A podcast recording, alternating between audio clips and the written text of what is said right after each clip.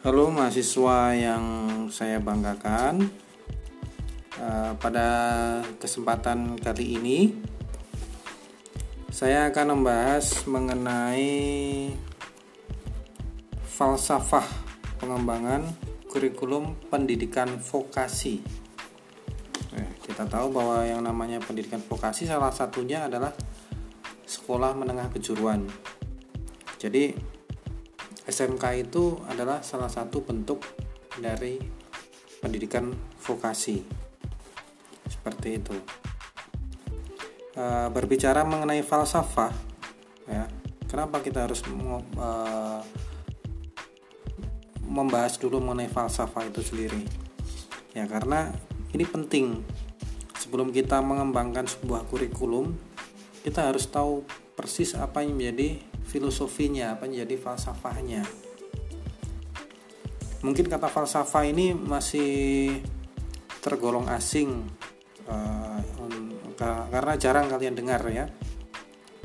Tapi coba kita lihat di sini yang namanya falsafah itu kalau kita lihat di Kamus Besar Bahasa Indonesia itu falsafah itu adalah anggapan ya falsafah itu adalah anggapan gagasan serta sikap batin ya sikap batin yang menjadi dasar seseorang yang menjadi dasar seseorang atau masyarakat yang dijadikan sebagai pandangan hidup ya.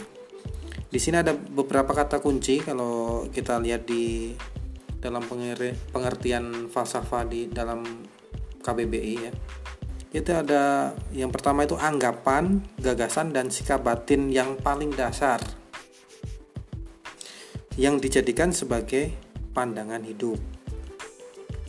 Nah, beberapa sumber lain mengatakan bahwa falsafah itu adalah kristalisasi nilai-nilai yang diyakini kebenarannya karena seseorang maupun kelompok orang ya atau organisasi yang selalu diupayakan untuk dilakukan atau untuk dilaksanakan karena hasil pelaksanaannya itu uh, akan membawa kebaikan bagi yang bersangkutan.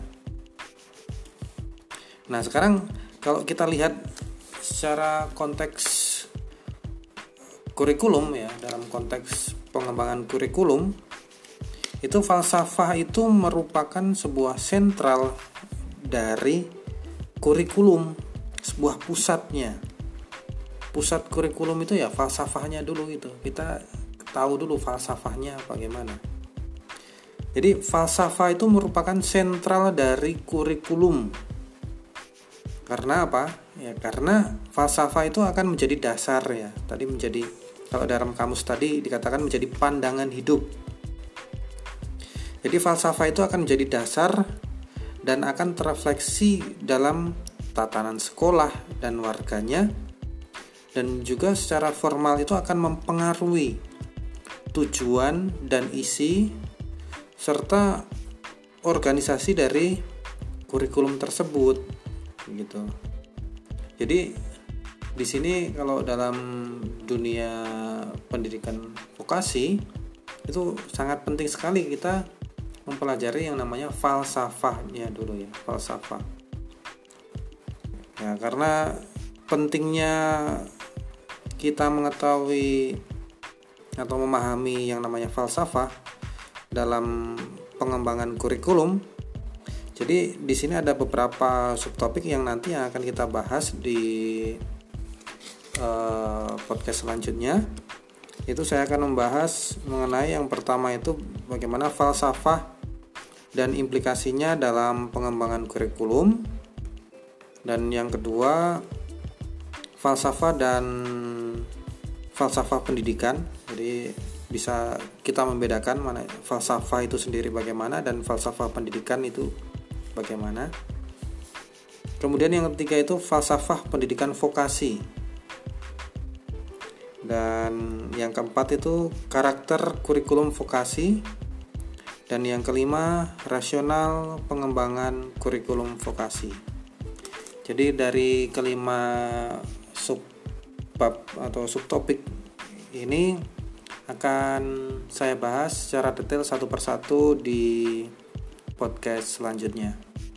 Saya kira itu saja untuk pengantar eh, falsafah pengembangan kurikulum pendidikan vokasi.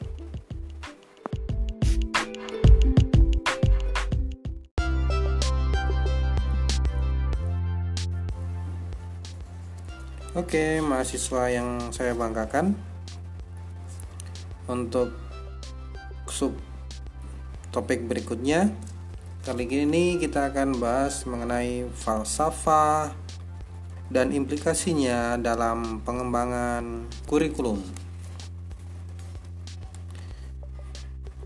Ya, pada dasarnya falsafah itu ketika dianut oleh penggagas kurikulum, kalau kalian sebagai penggagas kurikulum itu semestinya itu terrefleksi pada visi, misi, tujuan serta program sekolah dan juga pada isi kurikulum termasuk bagaimana cara mengorganisasi pelaksanaan kurikulum tersebut. Ya, dengan mempelajari falsafah ya artinya dengan kalian nanti mempelajari falsafah itu berguna tidak hanya untuk dapat lebih memahami sekolah dan kurikulumnya jadi tidak hanya sebatas itu saja bagaimana ketika mempelajari falsafah itu hanya berguna untuk mengenal sekolah dan kurikulumnya saja tapi juga berguna untuk e, membentuk sebuah sistem personal kita terhadap persepsi, keyakinan, nilai terhadap dunia sekitar kita, dan bagaimana kita menentukan yang penting untuk kita. Jadi, kita sebagai uh, penggagas kurikulum itu sangat membantu ya sangat membantu kita dengan mempelajari atau memahami falsafahnya itu tadi. Sangat membantu kita mengerti siapakah kita mengapa kita ada dan ke mana kita akan menuju nah dari berbagai sumber Salah satu definisi kurikulum itu dikatakan bahwa kurikulum itu adalah sejumlah kegiatan atau pengalaman belajar yang dipunyai oleh seorang siswa di bawah pengawasan atau arahan sekolah. Nah, kalau dia, dia kalau dilihat dari definisinya tadi itu kan terdapat dua hal penting. Yang pertama itu siswanya. Di sini siswa itu dikatakan sebagai pusatnya kurikulum. Ya. Jadi siswanya itu sebagai sentralnya dari kurikulum. Kemudian yang kedua itu adalah keluasaan kegiatan dan pengalaman belajar yang terkait dengan kurikulum. Nah, jika eh, dilihat dari kedua hal tadi, itu kedua hal penting tadi itu dari kurikulum itu dapat dijabarkan dari falsafah yang dianut oleh sekolah dan pengembang kurikulum itu. Jadi falsafah individual seseorang jadi ketika seseorang sudah mempunyai dan memahami falsafahnya jadi falsafah individual seseorang itu akan terus berevolusi berubah dan terus berubah dan juga terus berkembang ya selama ia belajar dari pengalamannya. Jadi falsafah seseorang itu adalah sebuah deskripsi, penjelasan dan juga nilai terhadap dari eh, terhadap apa? terhadap dunia dan perspektif falsafahnya atau dari kacamata sosialnya. Jadi ini penting yang namanya falsafah itu tadi. Tadi di depan tadi saya sudah membahas bahwa falsafah itu lebih kepada pandangan hidup. Jadi lebih pada pandangan hidup lebih dari uh, menjadi pedoman ya. Ini sebuah gagasan sebuah anggapan sebuah sikap batin yang menjadi pandangan hidup. Maka yang namanya pandangan hidup seseorang itu akan terus berkembang akan terus berevolusi sejalan dengan e, pengalaman dia selama ini. Mungkin itu dulu untuk penjelasan mengenai falsafah dan implikasinya dalam pengembangan kurikulum.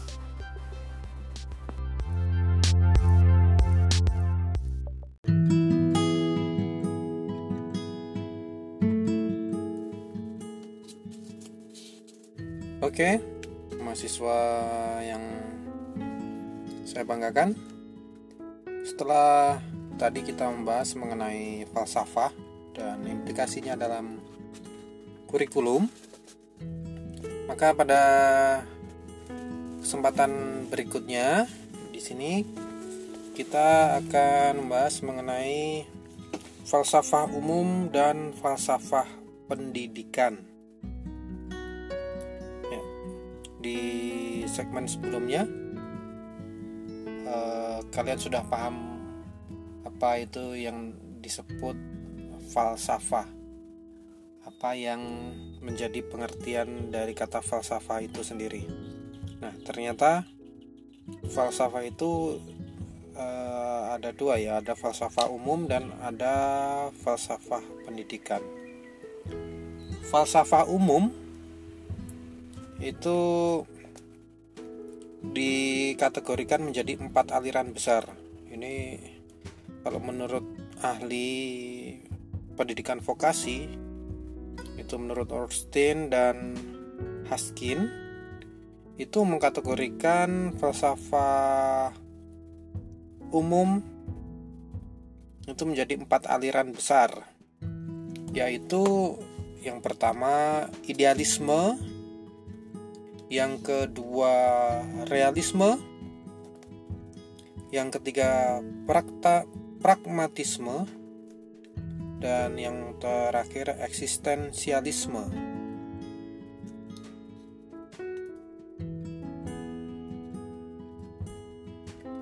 Kita mencoba melihat uh, yang poin pertama dulu. Falsafah aliran falsafah umum yang pertama, yaitu idealisme. Falsafah aliran idealisme ini merupakan aliran yang tertua dibandingkan aliran yang lainnya. Jadi uh, aliran idealisme ini aliran idealisme ini menekankan bahwa tujuan hidup tertinggi adalah pada pencarian tentang kebenaran dan nilai yang akan tertahan dalam ujian waktu. Jadi kebenaran akan diperoleh melalui penalaran, juga intuisi bahkan melalui wahyu yang dan mencari Tuhan. Falsafah ini menekankan pada moral dan realitas spiritual sebagai penjelasan utama da dari alam raya ini. Nah, eh, tokoh atau pendukung pendukung utama dari aliran idealisme ini adalah Plato dan juga para pendukung lainnya yaitu dari para filsuf di Jerman pada waktu itu. Ada yang bernama filsuf namanya Hegel. Ada juga filsuf para para filsuf Amerika. Ada Ralph Waldo ada Froebel William Harris dan Binet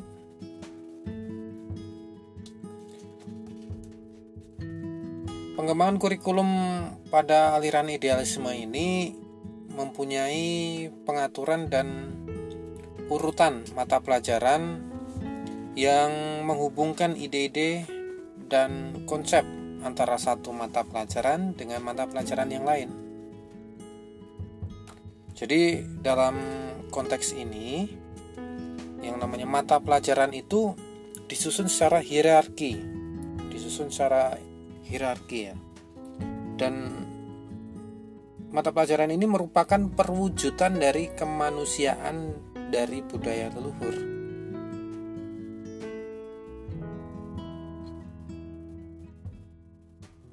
Falsafah aliran idealisme ini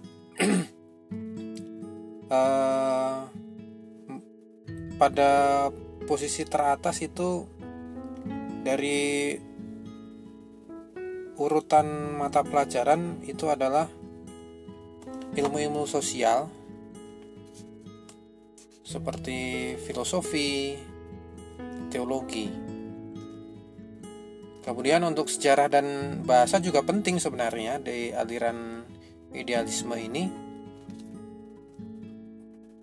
Karena di sini sejarah itu merupakan sumber ya, sumber moral dan juga model-model budaya. Sedangkan bahasa kalau menurut aliran idealisme untuk bahasa itu juga dianggap penting karena e, untuk komunikasi dan juga untuk memfasilitasi para siswa untuk bisa berpikir secara konseptual. Untuk aliran idealisme juga matematika juga menjadi hal yang utama ya. Menjadi termasuk peringkat yang tertinggi untuk matematika karena mengajarkan berpikir abstrak.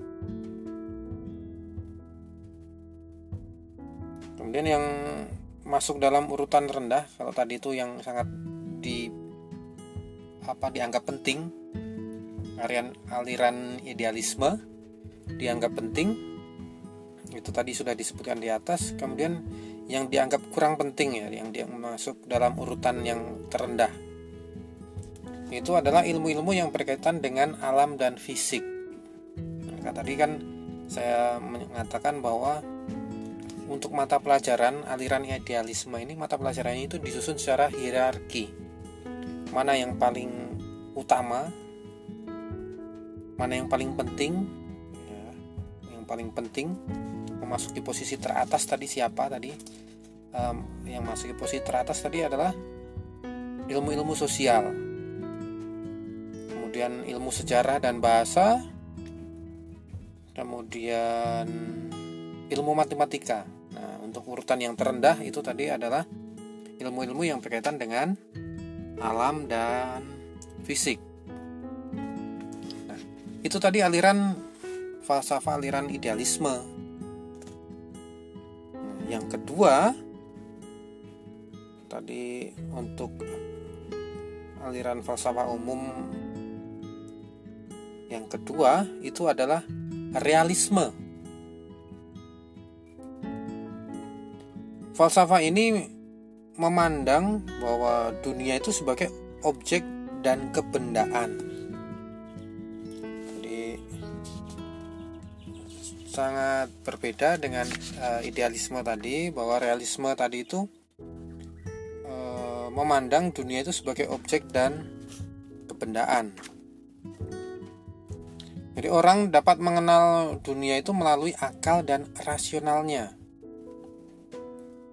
Segala sesuatu yang datang dari alam itu sesuai dengan hukum alam.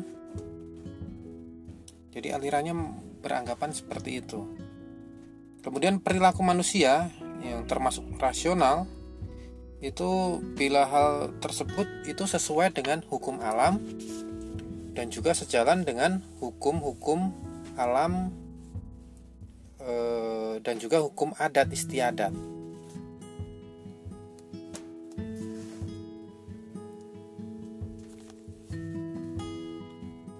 Mendekati aliran idealisme, ya, ini mendekati aliran idealisme. Realisme ini, aliran realisme ini maksud saya, itu menekankan bahwa sebuah kurikulum itu terdiri atas mata pelajaran yang terorganisasi dan terpisah yang mengklasifikasikan objek. Kalau tadi di aliran idealisme tadi itu secara mata pelajarannya itu secara hierarki, kalau di aliran realisme itu kurikulumnya itu terdiri atas mata pelajaran yang terorganisasi dan terpisah. Ya, ini sebagai contoh misalnya di sini disebutkan bahwa pengalaman manusia itu dapat dipelajari melalui sejarah.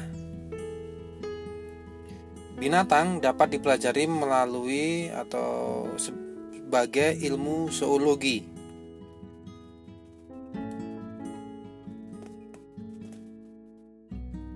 Seperti aliran idealisme, kalau aliran realisme ini juga menempatkan mata pelajaran yang umum dan abstrak pada posisi yang penting dalam struktur kurikulum.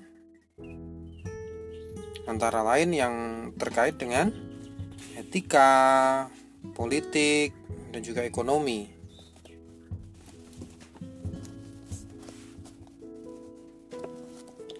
Kalau para kalau para penganut aliran idealisme itu berprinsip bahwa mata pelajaran itu dalam struktur kurikulum adalah permanen dan tidak berubah sepanjang waktu kalau idealisme ya kalau para aliran idealisme sedangkan aliran atau penganut realisme ini berbeda.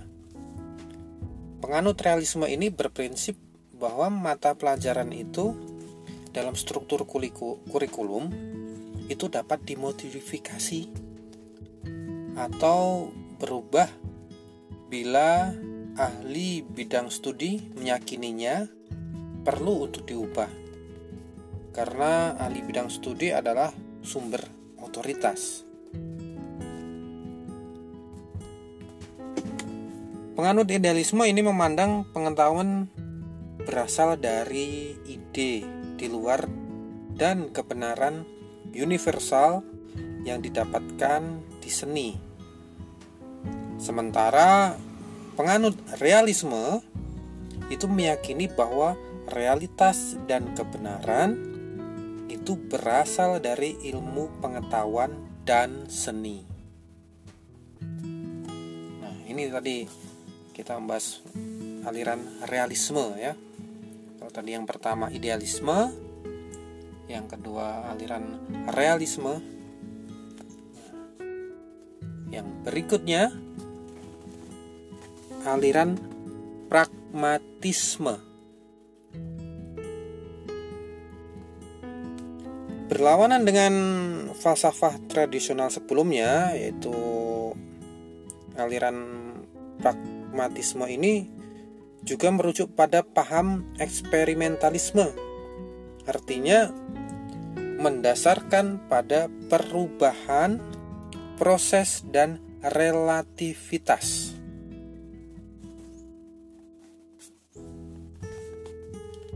Kalau tadi dikatakan bahwa aliran idealisme dan realisme itu mendasarkan pada disiplin ilmu dan isu-isu uh, sorry mendasarkan pada disiplin ilmu dan juga sebuah ide-ide. Sedangkan aliran pragmatisme ini itu menafsirkan pengetahuan sebagai sebuah proses di mana kenyataan secara konstan selalu berubah.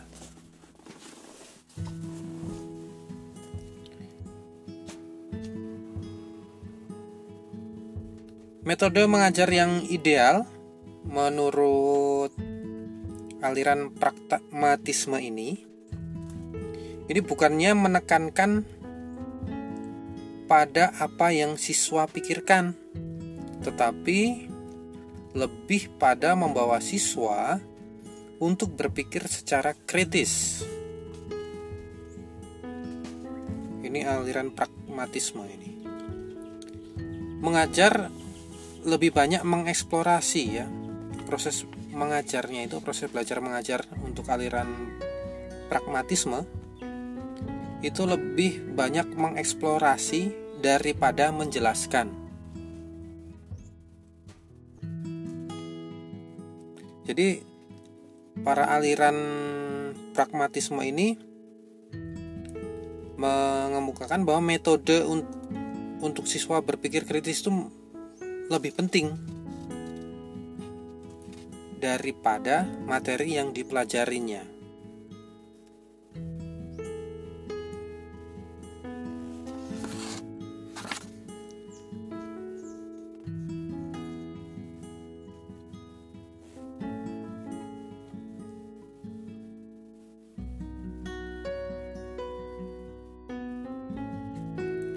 Penekanan pembelajaran pada aliran pragmatisme ini adalah pada pemecahan masalah ya. Problem solving kalau istilah yang terbaru sekarang itu. Jadi menekankan pada proses pembelajaran problem solving untuk aliran pragmatisme ini. Bukan sebuah eh, bukan hanya penguasaan mata pelajaran dan dengan menggunakan pendekatan saintifik bukan sejumlah besar fakta-fakta atau sebuah sudut uh, atau cara pandang tertentu. Jadi aliran pragmatisme ini uh, menyatakan bahwa pembelajaran adalah sebuah proses rekonstruksi pengalaman berdasarkan pada pendekatan saintifik. Jadi pembelajaran itu dilakukan dengan membuat siswa aktif baik secara individu maupun secara kelompok dalam proses pemecahan masalah. Nah, ini tadi untuk aliran pragmatisme. Jadi tadi kita sudah ada tiga aliran. Ada aliran idealisme, ada aliran realisme, dan ada aliran pragmatisme. Dan yang berikutnya, yang keempat, yang masuk dalam kategori falsafah umum, yaitu aliran eksistensialisme.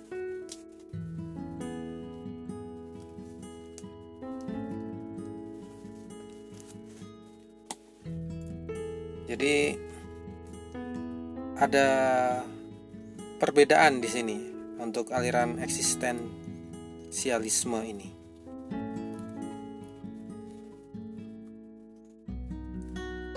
Kalau tadi itu kita membahas aliran pragmatisme yang merupakan falsafah yang dilahirkan oleh para pemikir-pemikir dari Amerika sekitar menjelang abad 19. Sedangkan aliran eksistensialisme ini utamanya adalah falsafah Eropa. Jauh sebelum abad 19. Tapi menjadi terkenal setelah Perang Dunia Kedua ini. Menurut aliran eks eksistensialisme ini orang percaya pada sejumlah situasi pilihan pemenuhan kebutuhan personal secara mandiri. Beberapa pilihan membawa hasil yang signifikan dan beberapa lainnya minim. Tetapi semua itu hanya adalah pilihan pribadi dan setiap pilihan memenuhi atau sesuai dengan pemenuhan personal masing-masing.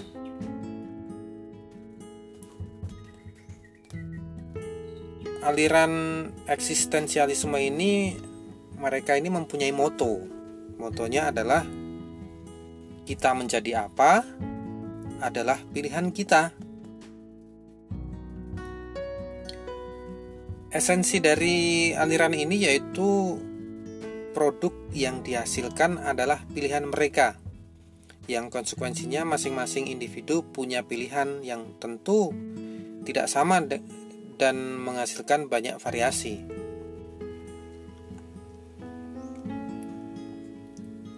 Penganut aliran eksistensialisme ini cenderung menjadi pembelajar bebas, free learners. Artinya, untuk memilih apa yang dipelajari dan menentukan apa itu kebenaran dan dengan kriteria apa hal tersebut menjadi kebenaran. Jadi lebih kepada uh, siswa itu dibebaskan memilih apa yang ingin dipelajari. Jadi lebih kepada pembebasan ya, bebas memilih apa yang akan dipelajari oleh siswa itu. Itu aliran eksistensialisme. Pada aliran eksistensialisme ini, kurikulum itu dikemas dengan menghindari pengetahuan yang disusun secara sistematik dan terstruktur sesuai disiplin ilmu atau mata pelajaran. Nah, kalau aliran eksistensialisme ini sangat berbeda ini ya berbeda jauh dengan yang pertama dan yang kedua tadi. Mereka disusun kalau yang aliran idealisme tadi kan secara hierarki kurikulumnya. Tapi kalau untuk aliran eksistensialisme ini siswa bebas memilih apa yang ingin dipelajari. Jadi setiap siswa itu bebas memilih dari berbagai situasi pembelajaran yang tersedia. Jadi siswa akan memilih pengetahuan dan keterampilan yang mereka inginkan untuk dimiliki. Jadi pengen pengetahuan apa, yaitu dia yang mereka yang memilih sendiri.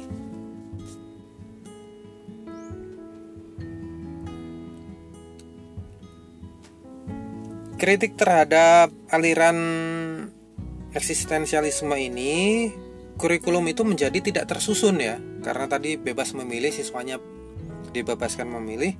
Sehingga ada kritikan dari kurikulum ini adalah kurikulumnya menjadi tidak tersusun secara sistematik dan dapat menjurus pada pembelajaran yang seenaknya. Dan ini tidak cocok untuk tingkat pendidikan dasar.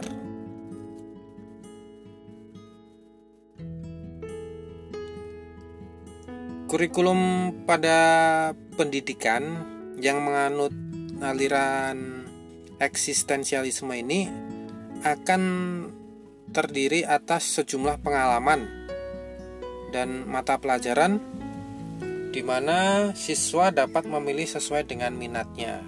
Tadi sudah saya jelaskan memang karena tadi ada unsur bebas memilih itu tadi untuk aliran eksistensialisme tadi bebas memilih sesuai dengan minatnya.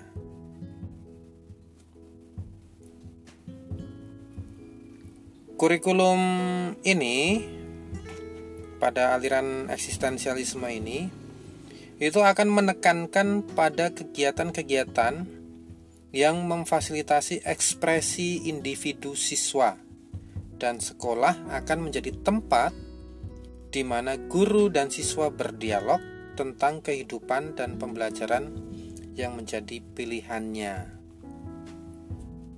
Jadi karena tadi siswa bebas memilih apa yang ingin dipelajari, maka sekolah itu hanya menjadi tempat di mana guru dan siswa berdialog. Jadi guru sebagai fasilitator di situ. Tapi eh, aliran lain mengkritisi bahwa paham eksistensialisme ini kurikulumnya tidak tersusun dan cenderung atau akan menjurus pada pembelajaran yang seenaknya. Nah, ini setiap aliran eh, falsafah umum itu mempunyai kelebihan dan kekurangannya. Falsafah umum. Ya, nanti silakan kalian mengkritisi kira-kira dari keempat aliran tadi. Dari keempat aliran tadi aliran idealisme aliran realisme aliran pragmatisme dan aliran eksistensialisme. Ini kalau diterapkan dalam pendidikan kejuruan itu bagaimana? Kira-kira lebih tepat yang mana kalaupun mau dikombinasikan kombinasikan yang seperti apa itu falsafah yang menjadi dasar kita dalam kurikulum pendidikan kejuruan. Itu untuk aliran-aliran falsafah umum. Selanjutnya nanti di episode berikutnya saya akan membahas mengenai falsafah pendidikan. Jadi dari keempat falsafah umum tadi yang sudah kita bahas satu persatu. Para ilmuwan itu juga masih mengembangkan yang namanya falsafah pendidikan. Falsafah pendidikan ini merupakan jabaran dari satu atau lebih falsafah umum tersebut.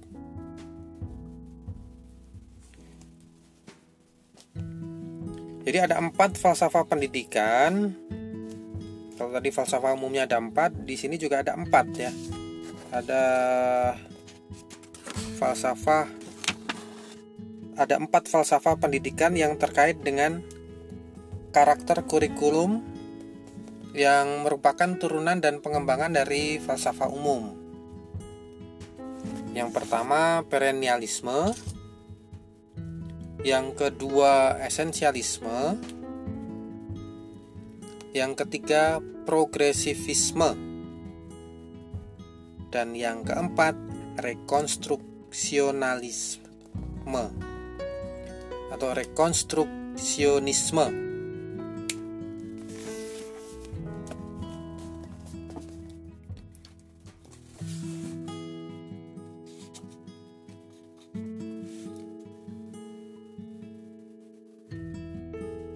Kita coba bahas satu persatu dari keempat falsafah turunan tadi. Jadi tadi itu yang keempat yang pertama tadi adalah falsafah umum dan sekarang ada empat falsafah pendidikan. Turunan dari falsafah umum. Kita bahas yang falsafah pendidikan yang pertama, yaitu parenialisme. Falsafah pendidikan ini termasuk aliran konservatif ya, yang berkiblat pada aliran realisme.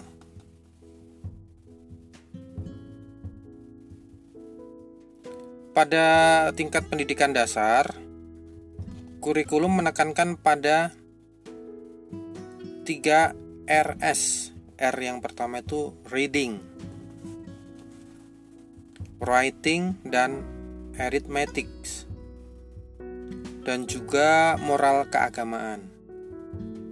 Sedangkan pada tingkat menengah, kurikulum pendidikan menekankan pada mata pelajaran tertentu ya, seperti bahasa Latin, tanda bahasa, gaya bahasa, logika, dan ilmu ukur. Itu kalau falsafah aliran perennialisme. Jadi ada dua tingkatan. Pada tingkatan dasar, kurikulumnya menekankan pada 3 RS, reading, writing, dan arithmetics pada tingkatan menengah, kurikulum menekankan pada pelajaran tertentu ya seperti bahasa Latin, tata bahasa, gaya bahasa, logika dan ilmu ukur. Pemikiran-pemikiran pada falsafah perennialisme ini itu banyak dianut pada masa kolonial di Amerika sampai menjelang abad 19. Sedangkan untuk falsafah pendidikan yang kedua, turunan dari falsafah umum ya. Itu yang kedua adalah esensialisme.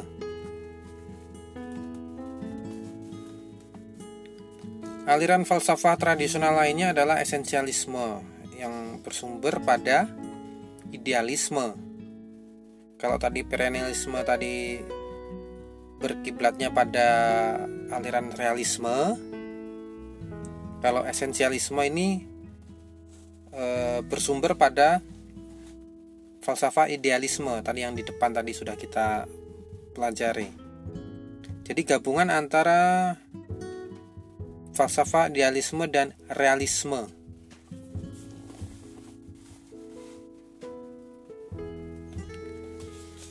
Aliran pada falsafah esensialisme ini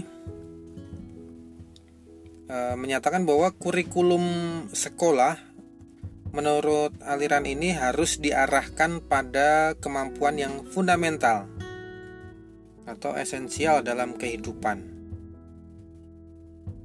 Yaitu seperti membaca, menulis, dan juga berhitung itu untuk tingkat dasar. Untuk tingkat dasar itu uh, ada lima mata pelajaran utama untuk di sekolah menengah. Uh, ada lima mata pelajaran. Sorry tadi kalau yang di tingkat dasar itu membaca menulis berhitung. Itu untuk tingkat dasar.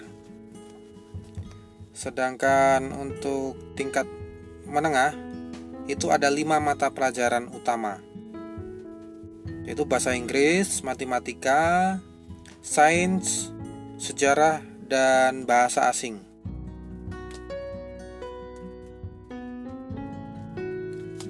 Walaupun aliran esensialis esensialisme ini, aliran esensialisme ini bersumber pada uh, idealisme dan realisme seperti perennialisme, tetapi paham esensial ini tidak berkiblat pada masa lalu dan lebih menekankan pada keadaan kontemporer saat ini.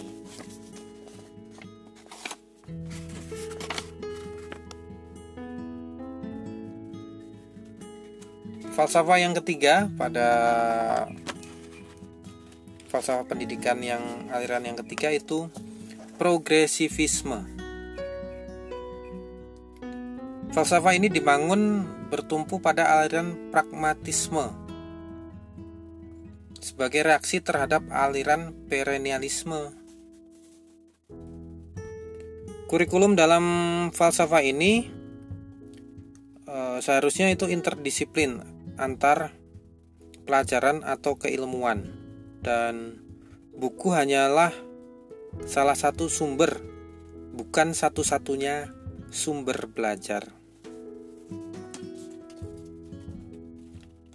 Sedangkan peran guru di paham uh, di dalam falsafah progresivisme ini, peran guru di kelas adalah unik ya. Dia berfungsi sebagai pembimbing atau guide siswa ya. Pembimbing atau guide pembimbing siswa dalam apa? Dalam memecahkan masalah dan proyek atau tugas yang saintifik. Jadi untuk aliran progresivisme ini sekali lagi bertumpu pada aliran pragmatisme. Di mana kalau aliran progresivisme ini peran guru berfungsi sebagai pembimbing siswa dalam pemecahan masalah atau problem solving Dan yang keempat atau yang terakhir dalam falsafah pendidikan yaitu rekonstruksi. Paham falsafah ini dikembangkan berdasarkan gagasan sosial dan idealisme.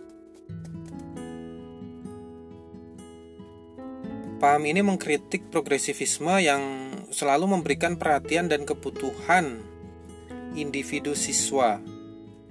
Dan rekonstruksi ini lebih menekankan pada kebutuhan sosial masyarakat dan sekolah harus menjadi agen perubahan.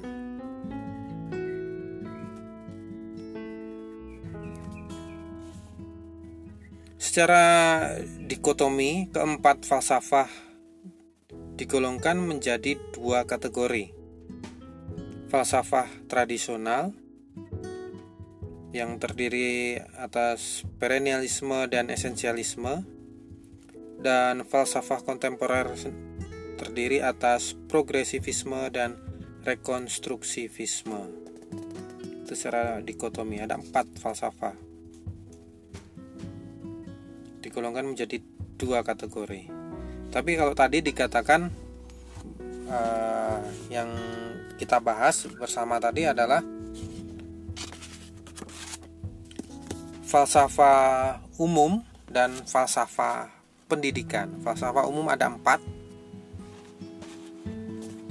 ada idealisme, ada realisme, pragmatisme, dan eksisten, eksistensialisme. Sedangkan falsafah pendidikan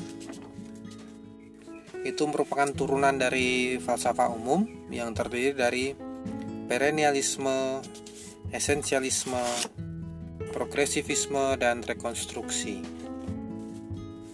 Nah, itu tadi yang sudah kita bahas, yang sudah kita bicarakan tadi satu persatu. Mudah-mudahan uh, penjelasan saya ini memberikan gambaran, memberikan pemahaman terkait tentang aliran-aliran falsafah pendidikan kejuruan. Sekian dari saya. Terima kasih, nanti kita lanjutkan di sesi berikutnya.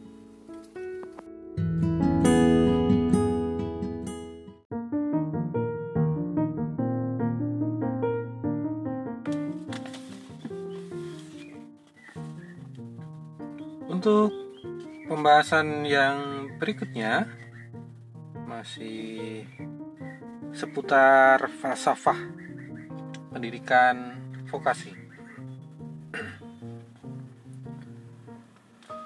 Secara praktis, falsafah itu terdiri atas beberapa pernyataan keyakinan yang secara umum atau secara keseluruhan itu diyakini kebenarannya dan akan membawa kebaikan bagi kehidupan dan oleh karena itu isi falsafah itu cenderung akan berbeda dari satu orang dengan orang yang lain atau dari satu kelompok ke kelompok tertentu juga juga akan lain.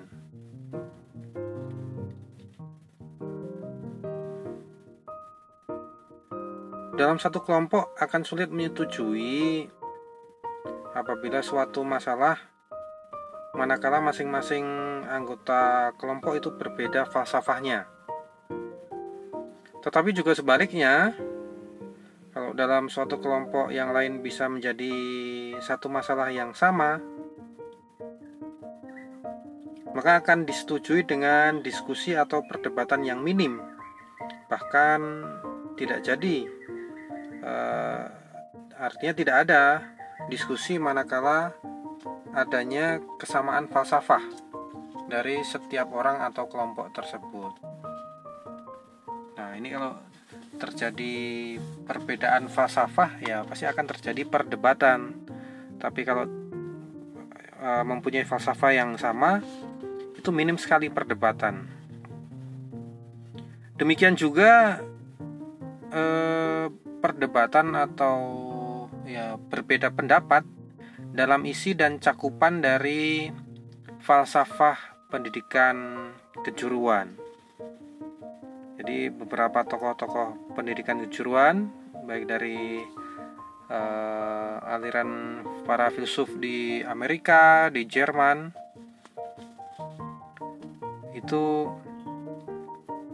mengalami uh, beberapa perbedaan falsafah. Ya, ini sudah merupakan suatu dinamika ya dari zaman sebelumnya, dari zaman dahulu. Jadi dinamika perkembangan atau pergeseran falsafah pada pendidikan kejuruan itu tuh memang sudah terjadi sejak lama ya. Bahkan di Amerika itu perbedaan itu dimulai pada tahun 1916 itu ditandai dengan perbedaan pendapat yang sangat luar biasa eh, terjadi perdebatan antara Sneden eh, David Sneden itu bersama dengan muridnya yang bernama Alan Prosser yang mana Alan Prosser ini adalah seorang birokrat dan juga John Dewey sebagai akademisi yang berlatar belakang sebagai psikolog dan sosiologi pendidikan. Jadi terjadi perbedaan pendapat ya antara seorang guru dan muridnya. Gurunya bernama Sneden, kedua muridnya bernama Ellen Prosser dan John Dewey.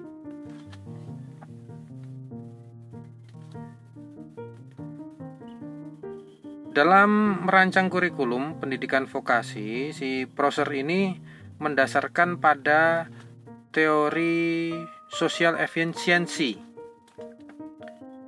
di mana siswa itu dididik untuk menjadi tenaga kerja yang terampil dan siap bekerja di bidangnya, sehingga dicapai kesiapan tenaga kerja dengan ongkos sosial yang efisien.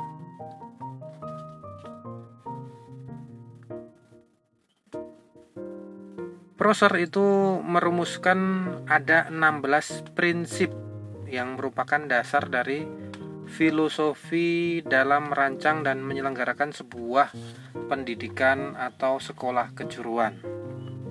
Jadi nanti saya minta Mas para mahasiswa untuk mencoba mencari informasi, menggali informasi uh, isi dari 16 prinsip filosofi pendidikan kejuruan kejuruan menurut Alan Prosser. Biasanya kalau di googling itu langsung ketemu. 16 prinsip pendidikan kejuruan menurut Prosser gitu. Jadi nanti silakan di coba ditelaah dipahami dari ke-16 prinsip pendidikan kejuruan menurut Prosser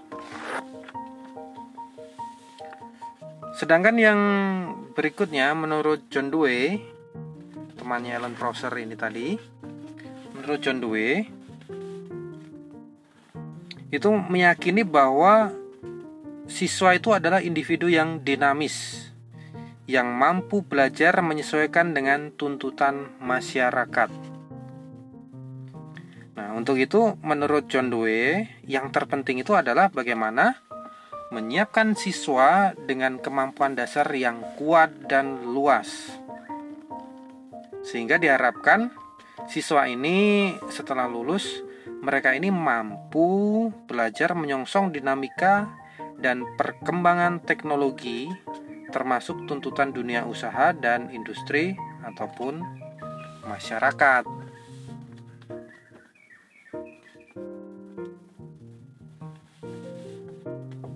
Nah, itu tadi uh,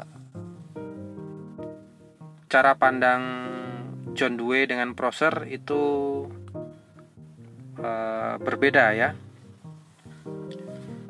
Maka Prosser yang disebut bapak kejuruan, pendidikan kejuruan itu salah satunya adalah Alan Prosser. Tokohnya, tokoh dunianya. Yang berikutnya, kalau kita lihat dari berbagai sumber ya, entah baik dari individu maupun organisasi profesi, dari lembaga atau dari perundang-undangan yang terkait, itu ada beberapa pernyataan yang mendasari isi dan cakupan falsafah pendidikan vokasi. Itu ada lima di sini antara lain. Yang pertama itu adalah persiapan untuk melakukan pekerjaan atau profesi di bawah atau setara diploma 3. Yang kedua dapat mencakup perkembangan keterampilan akademik terkait dengan perkembangan keterampilan e, jabatan atau okupasi ketiga, pengalaman belajar sepanjang masa.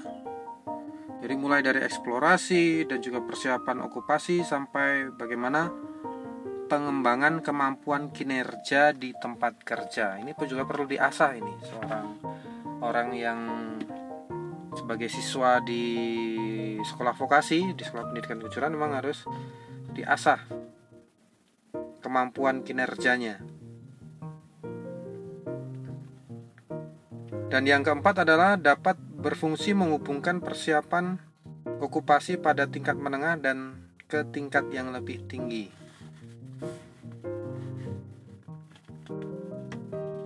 Dan yang kelima adalah menyediakan pondasi untuk sebuah karir pekerjaan di samping mempersiapkan untuk masuk awal pekerjaan tertentu.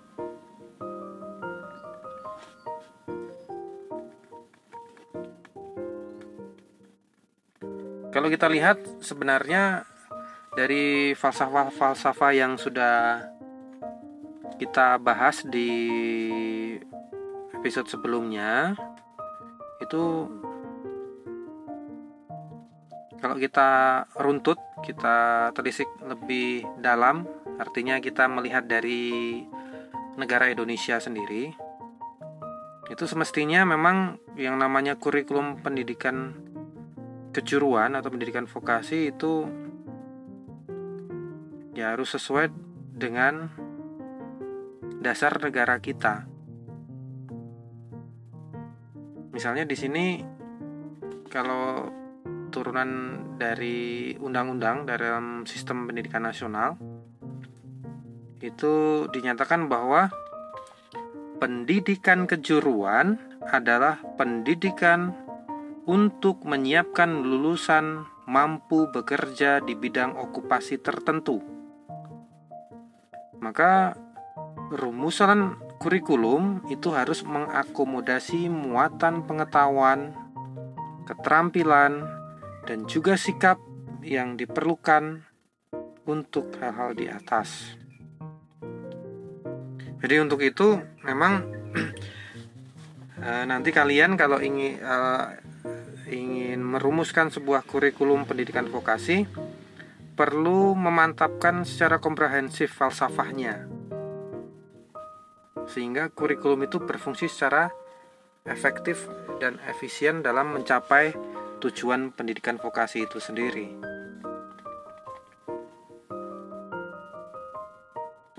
Selain dari kelima pernyataan di atas yang sudah saya sebutkan tadi ya, itu sebenarnya masih banyak sekali eh, pernyataan-pernyataan yang perlu disepakati oleh para perancang kurikulum ya, perancang kurikulum pendidikan kejuruan.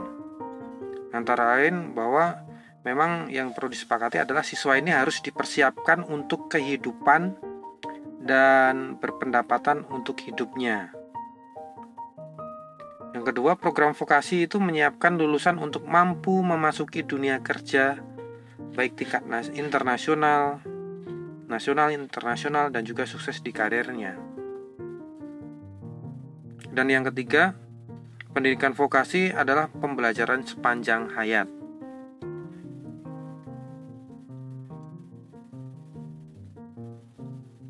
Selain itu disarankan lagi oleh uh, untuk para perancang kurikulum ya untuk para perancang kurikulum pendidikan kejuruan itu diharapkan itu mampu mengelaborasi pernyataan keyakinan secara komprehensif dari berbagai stakeholder. Ya, yang di mana stakeholder di sini ya antara lain ya pemerintah eh, dunia usaha dan dunia industri yang mana dunia usaha dunia industri ini yang yang memerlukan tenaga lulusan dari pendidikan kejuruan dan juga kaum profesi baik tingkat lokal, nasional bahkan tingkat global untuk menyepakati mana-mana saja yang menjadi basis utama dalam merancang kurikulum. Jadi sehingga baga- sehingga eh, input juga selain input juga proses penyelenggaraan pendidikan kejuruan dan sampai pada luaran pendidikan kejuruan itu dapat sesuai dengan apa yang menjadi tujuan pendidikan kejuruan tersebut. Jadi perlu yang namanya kita melakukan elaborasi bagi para perancang kurikulum pendidikan kejuruan. Yang nanti coba kalian juga perlu hendaknya bertanya kepada praktisi pendidikan kejuruan, entah itu kepala sekolah SMK, entah itu waka kurikulum itu menanyakan bagaimana proses perancangan kurikulum di SMK ini. Apakah sudah melibatkan stakeholder atau belum? Kalau belum berarti eh, apakah sudah sesuai dengan falsafah dari pendidikan kejuruan itu sendiri ya nanti silakan kalian mencoba ke depan mencoba untuk uh, menelaah kurikulum sekolah menengah kejuruan yang ada di sekitar kita. Saya kira itu untuk pembahasan mengenai uh, falsafah pendidikan vokasi. Kita lanjutkan di sesi berikutnya.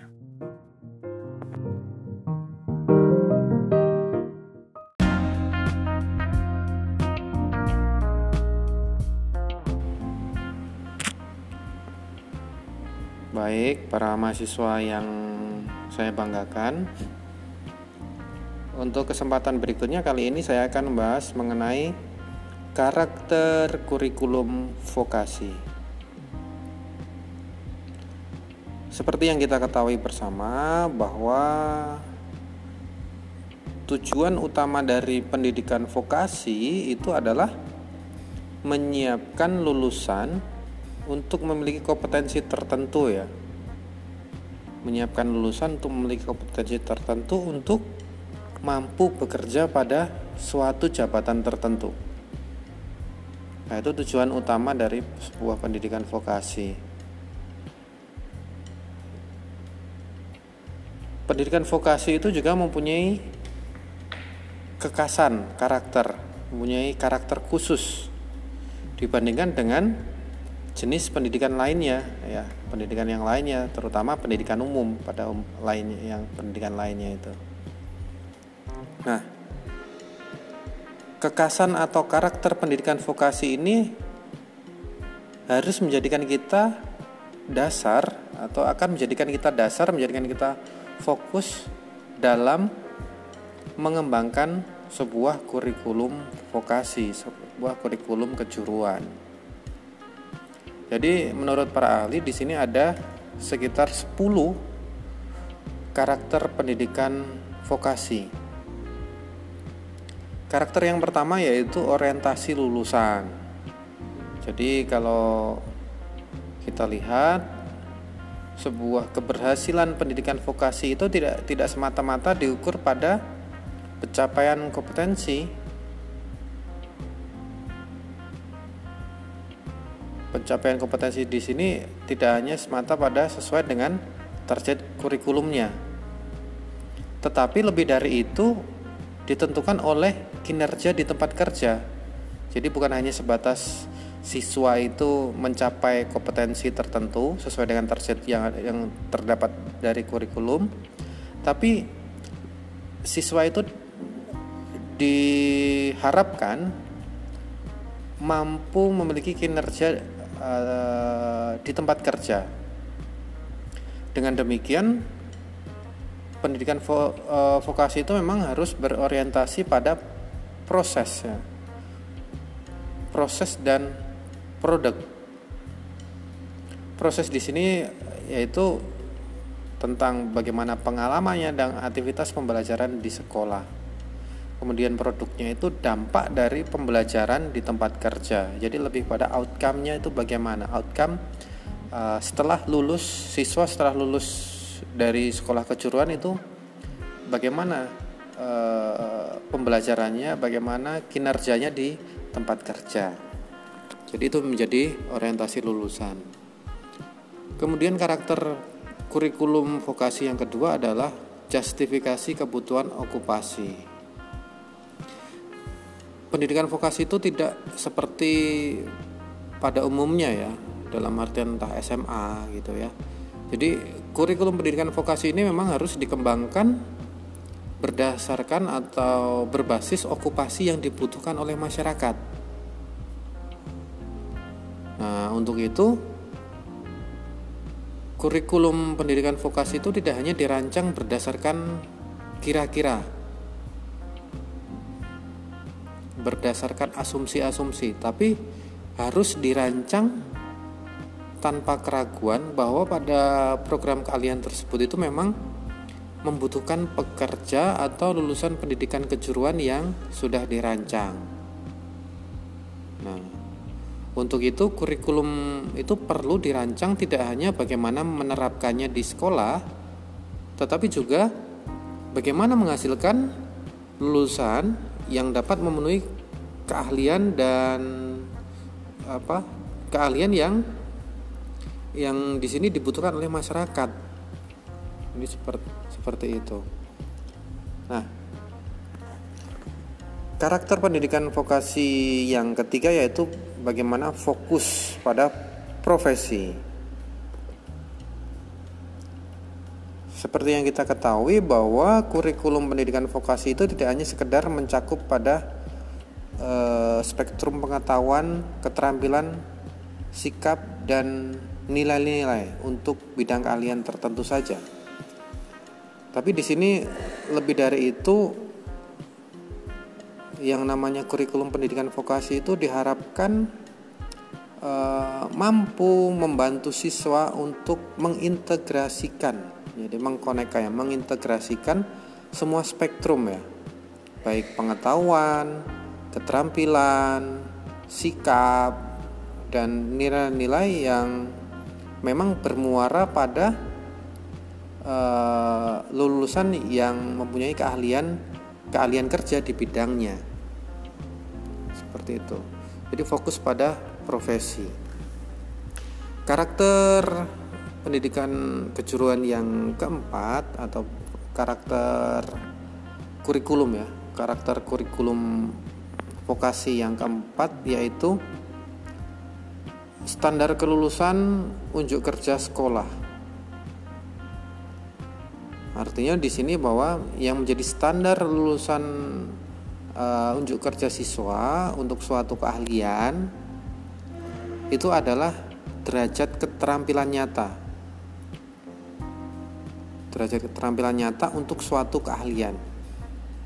Jadi standar kelulusan itu uh, antara lain mencakup bagaimana prosedur kerjanya, batasan waktu, sikap, semuanya memang harus sejalan dengan standar kerja atau keahlian di dunia kerja. Seperti itu. Karakter kurikulum vokasi yang kelima ya, karakter kurikulum vokasi yang kelima yaitu bagaimana standar sukses di luar sekolah siswa dikatakan berhasil uh, menempuh pendidikan vokasi itu tidak hanya diukur dari mutu sewaktu lulus jadi tidak diukur dari bagaimana dia sewaktu lulus tetapi juga bagaimana seorang siswa yang sudah lulus itu memperoleh pekerjaan sesuai dengan latar belakang pendidikannya. Jadi katakanlah memang ketika siswa tersebut lulus sekolah kejuruan di bidang IT, dia juga memperoleh pekerjaan di bidang IT juga, kurang lebih seperti itu. Selain itu juga sukses dalam karir profesinya dan juga mampu menciptakan pekerjaan untuk dirinya sendiri maupun untuk orang lain apabila lulusan dari sekolah kejuruan tersebut itu menjadi wirausahawan. Itu yang karakter kurikulum vokasi yang kelima. Jadi standar standar sukses di luar sekolah. Karakter kurikulum vokasi yang keenam yaitu hubungan dengan masyarakat dunia usaha dan industri.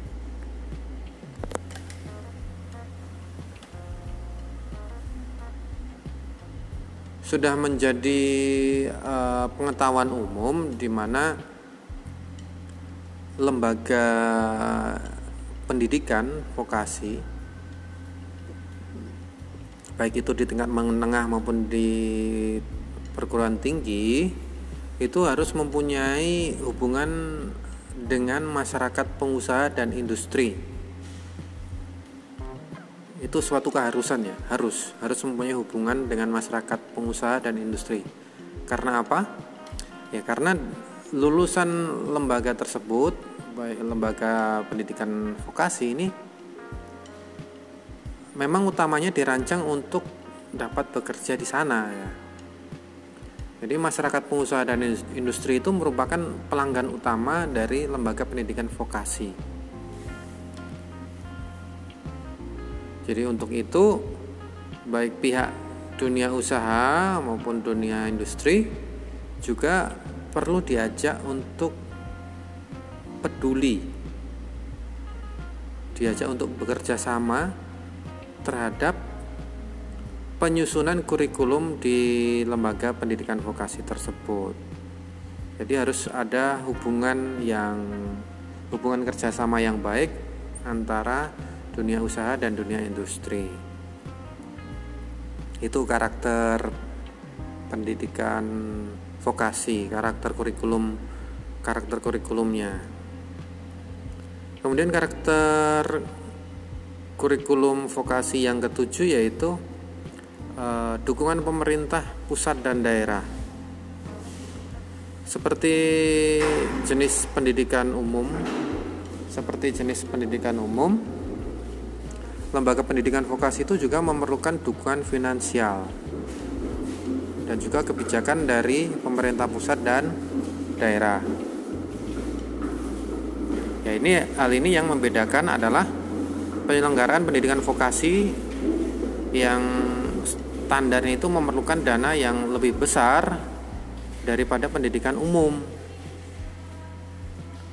Nah, bentuk kebijakan baik kebijakan pendidikan baik dari pusat maupun daerah terutama itu terkait dengan bagaimana rencana strategis pembangunan ekonomi dan pengadaan tenaga kerja yang terkait erat dengan pengembangan lembaga pendidikan vokasi.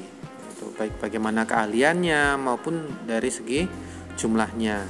Jadi perlu yang namanya karakter pendidikan vokasi itu perlu yang namanya dukungan dari pemerintah pusat maupun pemerintah daerah karakter kurikulum pendidikan vokasi yang kedelapan yaitu responsif terhadap perkembangan teknologi yang ada di masyarakat. Harus responsif. Jadi karakter kurikulumnya itu harus bisa merespon terhadap perkembangan teknologi yang ada di masyarakat. Tidak perlu jauh-jauh dari konteks pembicaraan kita dari uh, bidang keahlian kita misalnya. Kalau memang perkembangan teknologinya di saat ini sudah berada pada generasi 5G bukan lagi 4G tapi 5G maka bagaimana uh, kurikulum itu juga harus dirancang sedemikian rupa agar bisa uh, memenuhi kebutuhan sesuai dengan perkembangan teknologi saat ini. Jadi perkembangan teknologi yang begitu cepat itu terutama di bidang elektronik dan komunikasi itu juga merambah ke berbagai ilmu ya, disiplin ilmu dalam menerapkan kehidupan sehari-hari. Oleh karena itu kurikulum pendidikan vokasi memang harus dirancang dirancang sedemikian rupa sehingga siswa-siswinya itu tidak mempelajari yang berbeda dengan apa yang telah berubah di masyarakat. Jadi perkembangan teknologi ini baik di berbagai bidang keahlian ya dan juga dalam kehidupan sehari-hari itu harus terakomodasi dalam kurikulum pendidikan vokasi yang mana kurikulum pendidikan vokasi ini memiliki tujuan utama yaitu membantu lulusan memperoleh pekerjaan sesuai dengan bidang keahliannya.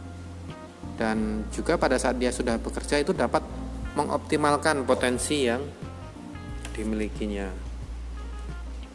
Yang berikutnya uh,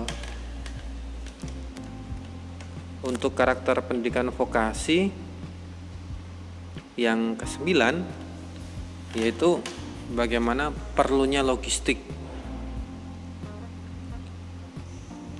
Pendidikan vokasi itu perlu fasilitas, perlu alat-alat, perlu juga perlengkapan, perlu yang namanya bahan praktikum, baik di lab dan juga di tempat workshop.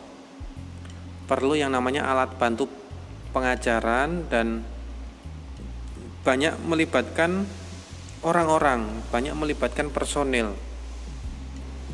Terutama di sini yang namanya pendidikan vokasi itu perlu melibatkan uh, dunia usaha dan dunia industri.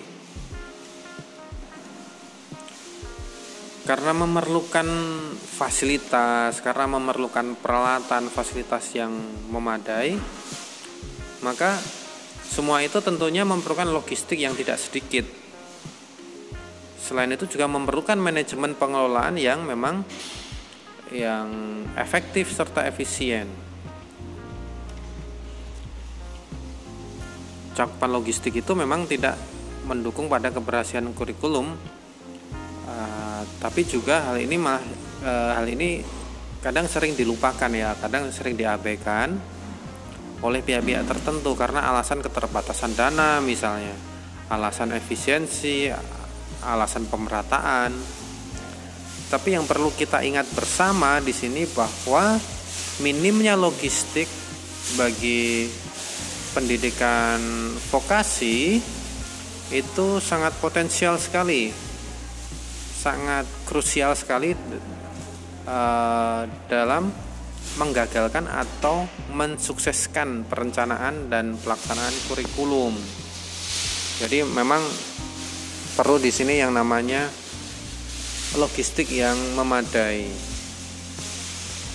Karakter kurikulum pendidikan vokasi yang ke-10 yaitu di sini dikatakan mahal. Ya. Beberapa penelitian memang menunjukkan bahwa pelaksanaan pendidikan atau pelaksanaan kurikulum vokasi itu memerlukan biaya yang tidak sedikit dalam penyelenggaraan pembelajarannya. Kalau berdasarkan hasil beberapa hasil penelitian itu dikatakan bahwa pendidikan vokasi itu berkisar antara 3 sampai 4 eh 3 sampai 5 3 sampai 5 lima kali lebih besar daripada biaya penyelenggaraan sekolah pada umumnya. Jadi sebagaimana yang sudah dijelaskan di karakter yang kesembilan tadi bahwa aspek logistik tadi sudah dijelaskan ya bagaimana sarana prasarana alat-alat manajemen yang baik eh, pengelolaan yang baik jadi pendidikan vokasi itu juga membutuhkan fasilitas dan alat-alat yang memang yang diperlukan untuk proses pembelajaran yang lebih efektif dan efisien. Karena alat-alatnya banyak, karena perlengkapannya banyak, maka tentu di sini memerlukan yang namanya dana yang tidak sedikit, dananya cukup besar. Dana untuk apa? Untuk pengadaan maupun pemeliharaan sarana prasarana, alat dan bahan untuk praktikum. Misalnya kalau di sini contohnya misalnya kalau di SMA itu ya listriknya ya tidak eh, tagihan listriknya untuk sekolah SMA itu akan berbeda dengan tagihan listrik yang untuk sekolah SM, SMK di mana daya listriknya memerlukan tenaga yang daya yang cukup besar untuk proses praktikum di bengkel atau di lab.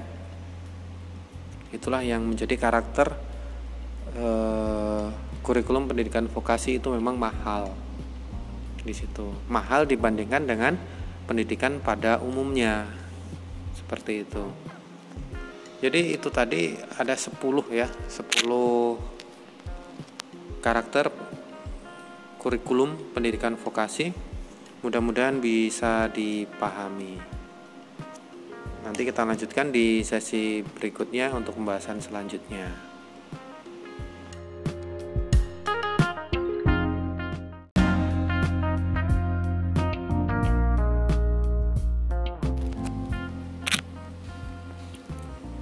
rasional pengembangan kurikulum pendidikan vokasi. Dari 10 karakter pendidikan vokasi yang sudah kita bahas di sesi sebelumnya itu maka pengembangan kurikulum vokasi itu harus dikembangkan dengan pedoman dan arah yang jelas. Arah pengembangan kurikulum ini dimungkinkan juga belum mendasarkan pada prinsip-prinsip yang menghasilkan kurikulum untuk membekali lulusannya berhasil dalam memasuki dunia kerja dengan pengembangan karirnya dalam aktualisasi keprofesionalan suatu okupasi.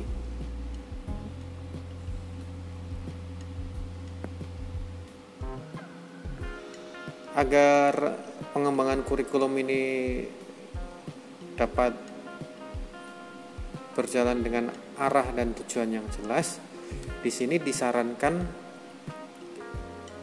eh, terdapat sembilan prinsip yang perlu menjadi pedoman menjadi pedoman kita bersama dalam mengembangkan kurikulum pendidikan vokasi. Jadi ada sembilan prinsip yang bisa menjadi pedoman pedoman kita sebagai calon guru kejuruan, calon guru pendidikan vokasi yang bisa menjadi pedoman dalam mengembangkan kurikulum yaitu dari sembilan itu yang pertama yaitu berbasis data.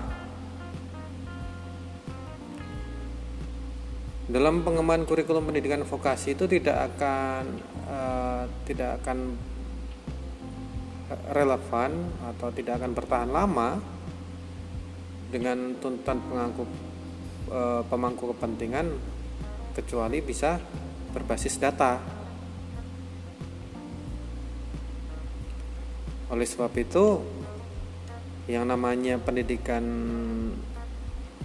kurikulum yang namanya kurikulum pendidikan vokasi itu harus dikembangkan berbasis pada atau berbasis data tentang okupasi apa saja yang dibutuhkan oleh pemangku kepentingan.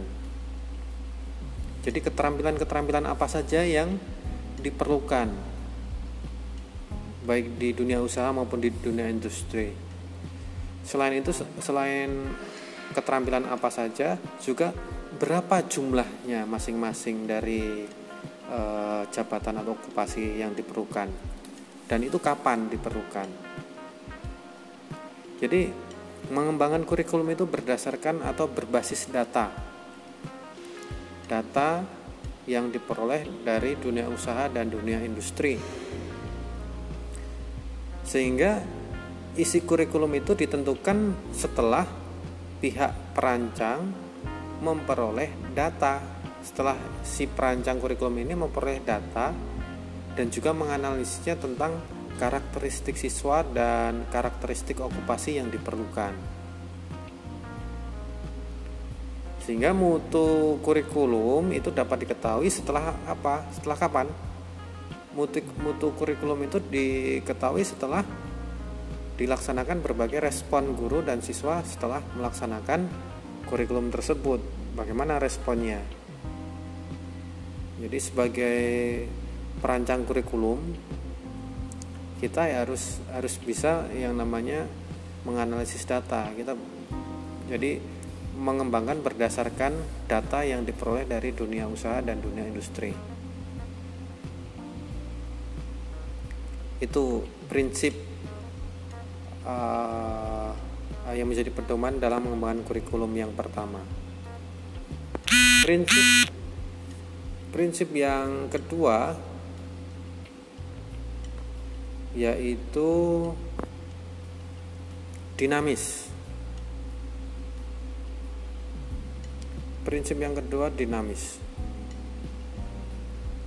Di mana kurikulum pendidikan vokasi itu yang statis tentunya akan ketinggalan. Jadi kalau pendidikan yang namanya kurikulum pendidikan vokasi kalau hanya statis begitu saja ya akan ketinggalan dengan dengan perubahan teknologi yang dipakai masyarakat yang pada muaranya memang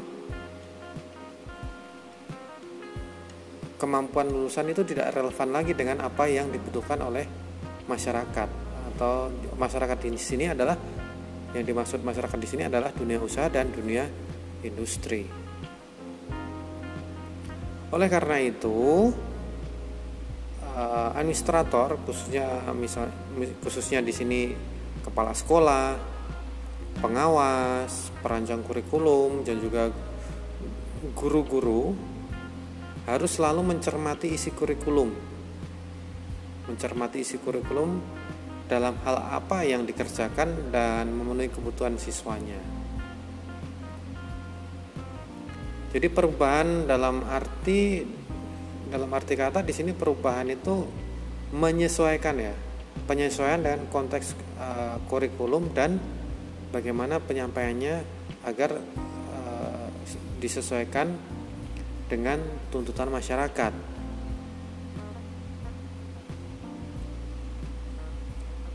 Hal ini tidak berarti bahwa setiap kurikulum itu harus direvisi setiap tahunnya.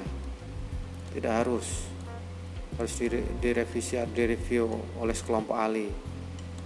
Tapi lebih pada pengarahan kembali tujuan. Jadi lebih kepada pengarahan kembali tujuan dan cara pelaksanaan kurikulum.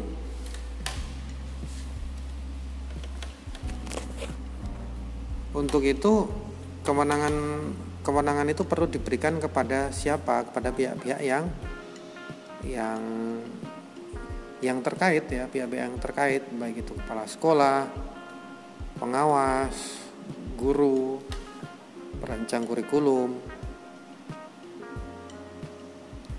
Untuk apa? Untuk mampu mengarahkan tujuan utama dari kurikulum tadi.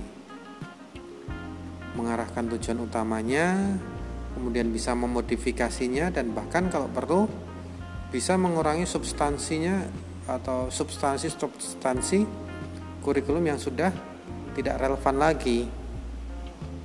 Jadi kita e, sebagai perancang kurikulum, sebagai praktisi di bidang pendidikan vokasi, kita harus mampu dan jeli terhadap perkembangan-perkembangan dan situasi yang terjadi di dunia industri dan dunia usaha sehingga mampu yang namanya memodifikasi disesuaikan dengan perkembangan yang ada.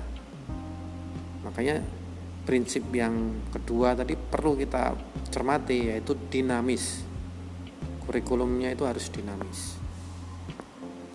Prinsip yang ketiga prinsip untuk pengembangan kurikulum pendidikan vokasi yaitu eksplisit luaran jadi outcome-nya prinsipnya itu outcome tidak hanya sekedar output tapi di sini outcome sudah menjadi uh, wacana umum sebuah menjadi pengetahuan umum bahwa yang namanya pendidikan vokasi itu harus responsif terhadap dunia kerja.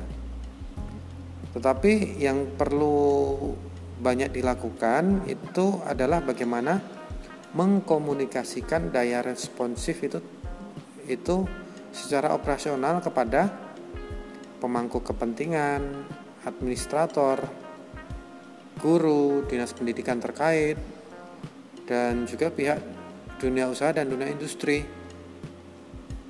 Jadi, jadi perlu yang namanya uh, mengkomunikasikan dengan daya responsif itu tadi. Jadi kurikulum pendidikan vokasi itu uh, perlu bersifat secara luas, jadi tidak boleh sempit ya. Agar lulusan itu mampu beradaptasi, agar lulusan pendidikan vokasi itu mampu beradaptasi terhadap perkembangan teknologi yang ada di masyarakat. Namun eh, perlu kita ketahui bahwa yang namanya luaran kurikulum itu harus dapat diukur ya, harus dapat diukur dengan jelas, yaitu dengan menghitung atau kita menganalisis perhitungan bagaimana kemampuan lulusan tersebut terhadap standar okupasi yang dirancang.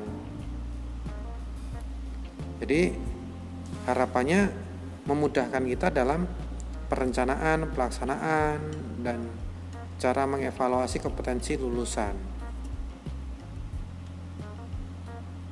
Jadi dengan singkat kata bahwa pendidikan vokasi di sini perlu yang namanya eksplisit luaran. Jadi perlu yang namanya e, diukur diukur tingkat luarannya bagaimana pencapaian kompetensinya, bagaimana perencanaan pelaksanaan sampai pada eh, kompetensi yang dihalis, dihasilkan.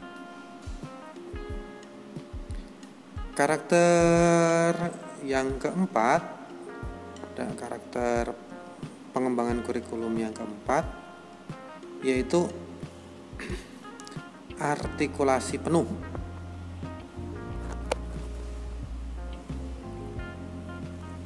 Maksudnya apa? Artikulasi penuh. Jadi sebenarnya kurikulum itu secara harafiah itu sebagian besar memang memaknai dari sekumpulan mata pelajaran. Memang itu salah satu luaran penting dari rancangan kurikulum. Tantangan yang berikutnya itu adalah bagaimana mengartikulasikan sesuai dengan porsinya antara mata pelajaran keteknikan, antara mata pelajaran produktif, dan antara mata pelajaran adaptif. Bagaimana uh, urutan penyampaiannya? Mana semester ganjil, mana yang bisa uh, menjadi semester genap? Nah, selain itu juga ke depan perlu dirancang juga bagaimana artikulasi antar jenjang pendidikan misalnya antar SMK dengan politeknik atau antar SMK dengan pendidikan vokasi lainnya. Jadi perlu yang namanya uh, perlu yang namanya mengartikulasikan porsinya, bagaimana me menyusun porsi-porsinya sesuai dengan urutan, sesuai dengan porsi-porsinya, baik di tingkat uh, pendidikan menengah maupun di pendidikan tinggi. Nah, uh, yang berikutnya untuk prinsip pengembangan karakter kurikulum yang kelima yaitu harus realistik.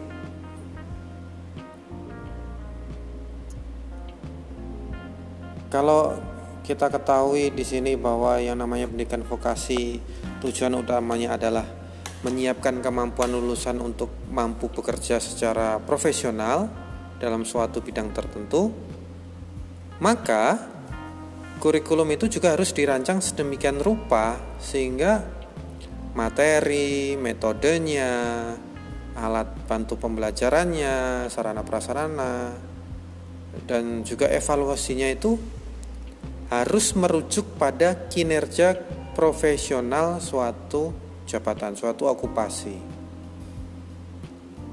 Nah, pembelajaran itu harus sampai pada tingkatan mengerjakan tidak hanya mengetahui saja, sehingga tugas, pengetahuan, keterampilan, sikap dan nilai-nilai yang ditransfer ke siswa itu harus merujuk pada suatu okupasi yang sudah dirancang. Jadi harus realistik ya. Itu karakter yang kelima. Karakter uh, eh, bukan karakter ini prinsip, sorry, bukan karakter. Prinsip pengembangan kurikulum yang kelima. Prinsip yang keenam Prinsip yang keenam adalah orientasi siswa.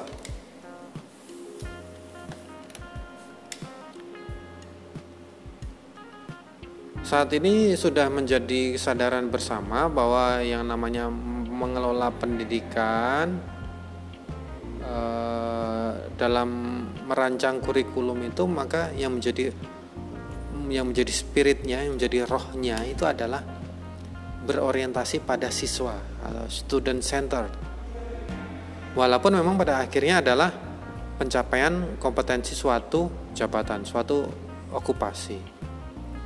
Nah, untuk itu yang menjadi perhatian dalam merencanakan kurikulum yaitu perlu dipertimbangkan adanya variasi pendekatan sesuai dengan karakter sesuai dengan karakteristik individu maupun gaya belajar individu setiap siswa.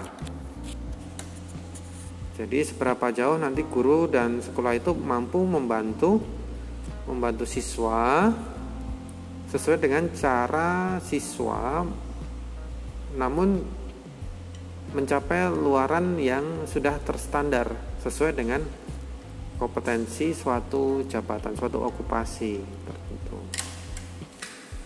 Nah, prinsip pengembangan kurikulum yang ketujuh yaitu evaluasi terus-menerus.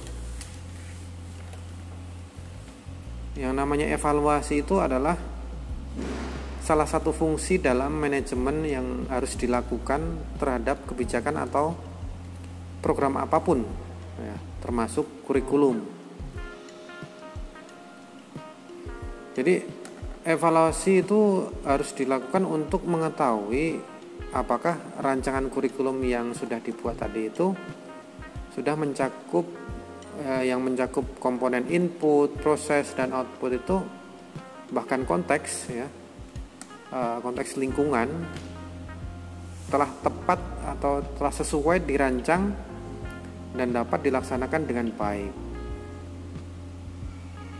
Jadi hasil evaluasi itu akan diketahui di bagian mana yang telah berhasil dan di bagian mana yang belum berhasil. Nah itu perlu yang namanya evaluasi. Penting itu suatu perlu penting yang namanya uh, dalam pelaksanaan kurikulum itu penting yang namanya evaluasi.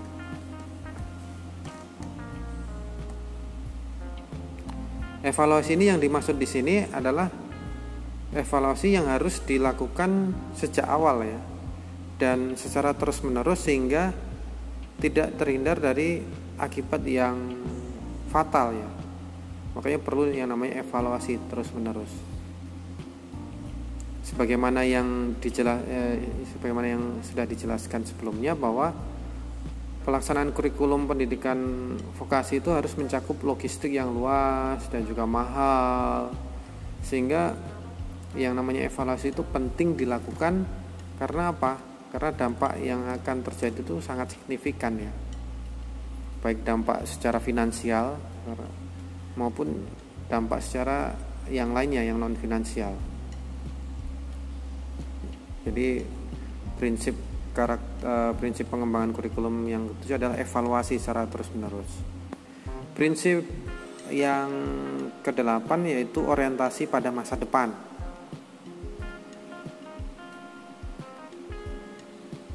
Jadi tantangan perancang kurikulum itu adalah bagaimana membawa masa depan 5 tahun, 10 tahun, bahkan lebih jauh dari ke depan ke dalam masa kini. Artinya bahwa seseorang yang merancang kurikulum atau perancang kurikulum itu harus mampu merumuskan kurikulum untuk disesuaikan dengan tuntutan zaman di mana lulusan akan bekerja dan meneruskan karir profesinya. Nah, jadi ketika keputusan diambil dalam isi dan struktur kurikulum, maka perancang kurikulum ini harus meng, meng, mengaitkan hal tersebut dengan situasi masa depan. Karena keputusan itu tentu akan mempunyai konsekuensi di masa depannya. Karena itu yang namanya pendidikan vokasi itu erat terkait dengan menyiapkan lulusan dengan suatu okupasi yang di masa yang akan datang. Jadi menyiapkan kompetensi yang akan diperlukan lima tahun ke depan, 10 tahun ke depan bahkan lebih ya.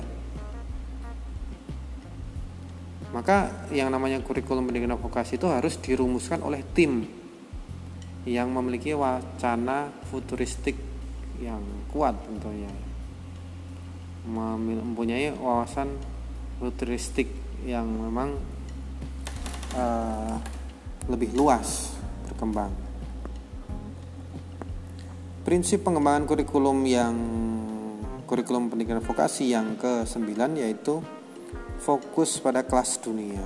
Jadi beberapa tahun yang lalu eh, Direktorat Pendidikan Menengah itu mencanangkan program internasionalisasi sesuai dengan amanah perundang-undangan itu Undang-Undang Nomor 20 Tahun 2003 tentang sistem pendidikan nasional itu yang mengamanahkan bahwa eh, pemerintah atau pemerintah daerah itu menyelenggarakan sekurang-kurangnya satu satuan pendidikan pada semua jenjang pendidikan untuk dikembangkan menjadi satuan pendidikan yang bertaraf internasional. Jadi uh, harapannya memang yang harus menjadi prinsip itu adalah bagaimana fokus pada kelas dunia. Jadi fokus pada uh, sekolah berstandar internasional, bertaraf internasional. Jadi amanah ini juga tentu juga berlaku bagi pendidikan vokasi.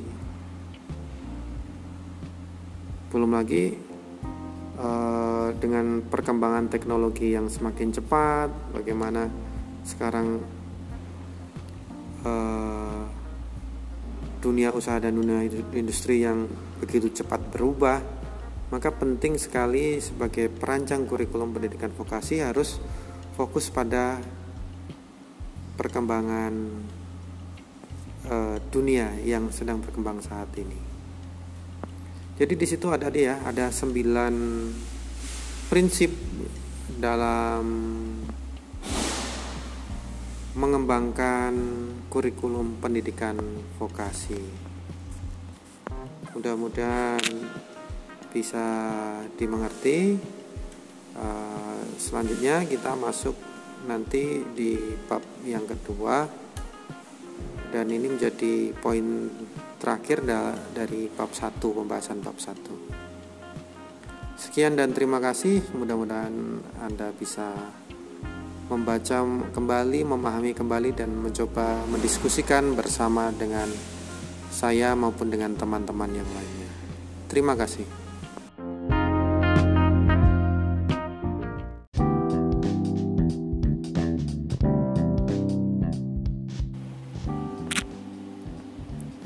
Halo semuanya, para mahasiswa yang saya banggakan. Di kesempatan kali ini, saya akan melanjutkan pembahasan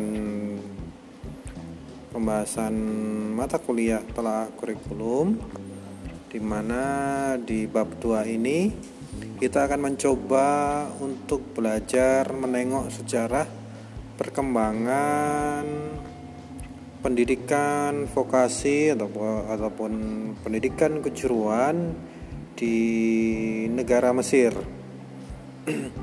ya, eh, sebagai basis perumusan kurikulum pendidikan vokasi itu sebaiknya ya kita perlu ya mengenal sejarah.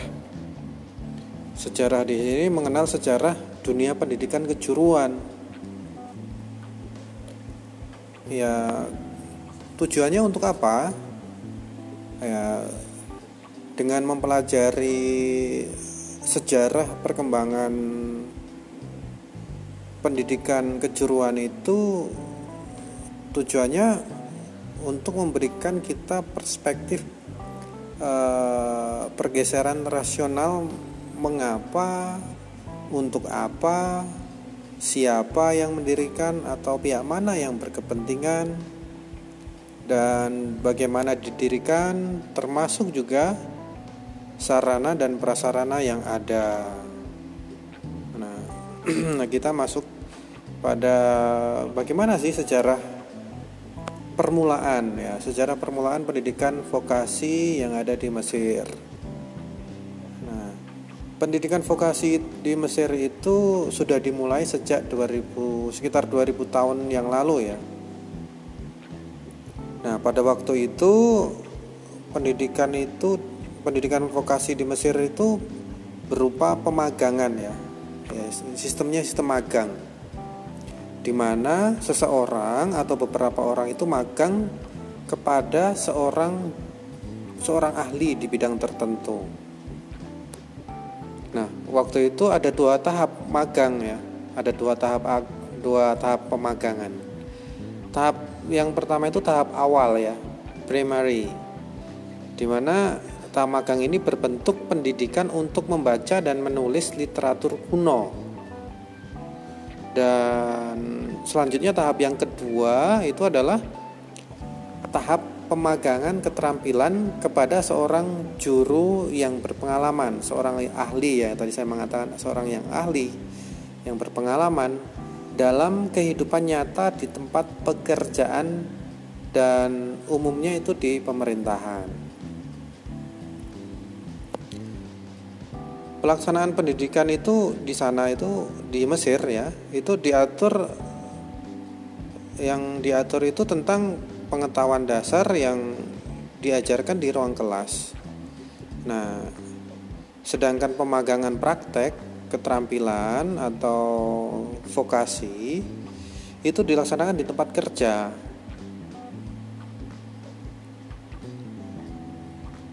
Nah, model-model pendidikan pemagangan seperti ini pada waktu itu memang ini ya sungguh sangat berkembang ya di negara Mesir ya dan di negara-negara sekitarnya yaitu seperti Yunani, di Palestina dan juga negara dengan bidang kerajinan, pertukangan dan juga administrasi perdagangan.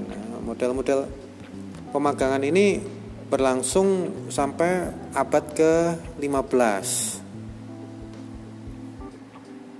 Nah, Kemudian di awal abad ke-16 eh, model pemagangan tadi itu terus ini ya dikembangkan ya. Dikembangkan.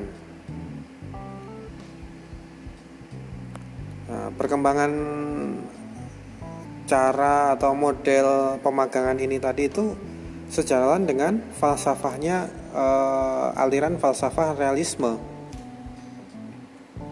di mana kurikulum itu dikoordinasikan dalam bentuk seke, sekumpulan pelajaran sesuai materinya. Jadi mereka itu melengkapi sistem pemagangan praktek tradisional dengan memasukkan keterampilan vokasi ekonomi dan praktek keterampilan vokasi lainnya. Ya seperti kerajinan perkayuan ya seperti pertukangan gitu. Dan juga logam ya logam dimasukkan sebagai jadi kerajinan logam kerajinan perkayuan itu dimasukkan sebagai mata pelajaran tersendiri. Dan selanjutnya dalam kurikulum pendidikan formal ya juga dimasukkan mata pelajaran tadi mata pelajaran seperti kerajinan perkayuan dan kerajinan logam tadi nah eh, pada waktu itu itu setelah abad ke-16 itu kan diikuti dengan yang namanya era revolusi industri ya. Di mana dengan munculnya era revolusi industri eh, dengan produksi massal pada waktu itu di sekitar abad 1800 ya. Sekitar abad 18 itu itu pihak industri itu memerlukan jumlah pekerja yang banyak dan dengan keterampilan yang tidak terlalu tinggi ya. Maka model pemagangan ini tadi mengalami penurunan karena memerlukan waktu yang lama dan juga biaya yang mahal. Nah, eh, pada penyusunan kurikulum pendidikan teknologi dan vokasi secara sistematik itu dimulai uh, pada waktu Victor de la Fosse itu mendirikan Imperial Technical School of Moscow. Ya di mana Victor de la Fosse ini sebagai direkturnya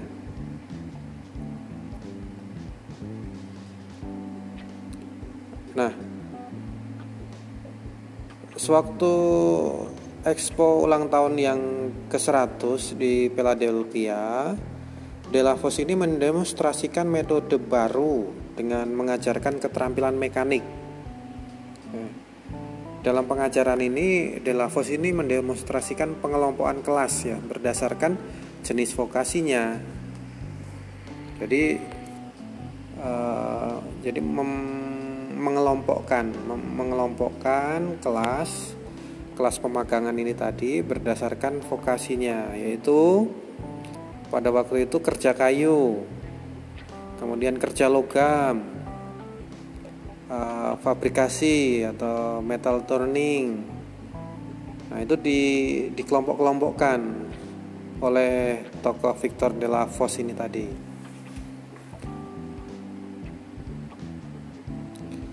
Nah, metode pengajaran de la, uh, de la ini dilakukan berdasarkan pada empat prinsip utama, yaitu yang pertama mencapai tujuan pengajaran itu diupayakan dalam waktu yang sesingkat mungkin. Dari prinsip yang pertama, karena sudah dibeda-bedakan berdasarkan ini tadi ya, pemagangan tadi di, di, dikelompok-kelompokkan berdasarkan jenis vokasinya ya. Jadi harapannya atau yang menjadi prinsip itu adalah sesingkat mungkin waktu pengajarannya dan tujuan untuk pencapaian tujuan pengajaran itu diharapkan dalam waktu yang singkat. Prinsip yang kedua yaitu pengajaran itu disampaikan dengan memadai kepada sejumlah siswa yang banyak dalam satu waktu. Uh, harapannya dengan di kelompok-kelompokan ini tadi harapannya De La Fosse ini supaya pengajarannya itu disampaikan dengan jumlah siswa yang banyak ya tidak sedikit-sedikit langsung banyak dalam satu waktu jadi ini mempersingkat waktunya kemudian yang ketiga prinsip yang ketiga yaitu dipilih metode pembelajaran praktek workshop yang sesuai dengan uh, perolehan pengetahuan yang sistematis. Jadi prinsip yang dipegang oleh Delavos ini adalah memilih dengan metode pembelajaran praktek workshop. Jadi uh, siswa-siswinya langsung dia diajak untuk praktek langsung dengan pengetahuan yang sistematis. Jadi tidak asal-asalan tapi dengan prakteknya itu bertahap secara sistematis. Nah, yang prinsip Delavos ini, prinsip Victor Delavos yang keempat, ini adalah bagaimana setiap guru itu setiap saat itu dapat mengetahui kemajuan setiap siswanya. Jadi ada empat prinsip yang dipegang uh, dalam metode pengajaran yang disampaikan oleh Delavos ini tadi, di mana ketika terjadi penurunan model pendidikan pemagangan ini, Victor Delavos mulai eh, memisah-misahkan, mengelompok-ngelompokkan jenis-jenis pekerjaan ya, jenis-jenis vokasinya. Jadi seperti itu untuk sejarah awal ya pendidikan vokasi di Mesir. Selanjutnya nanti kita akan lanjutkan di uh, sesi berikutnya.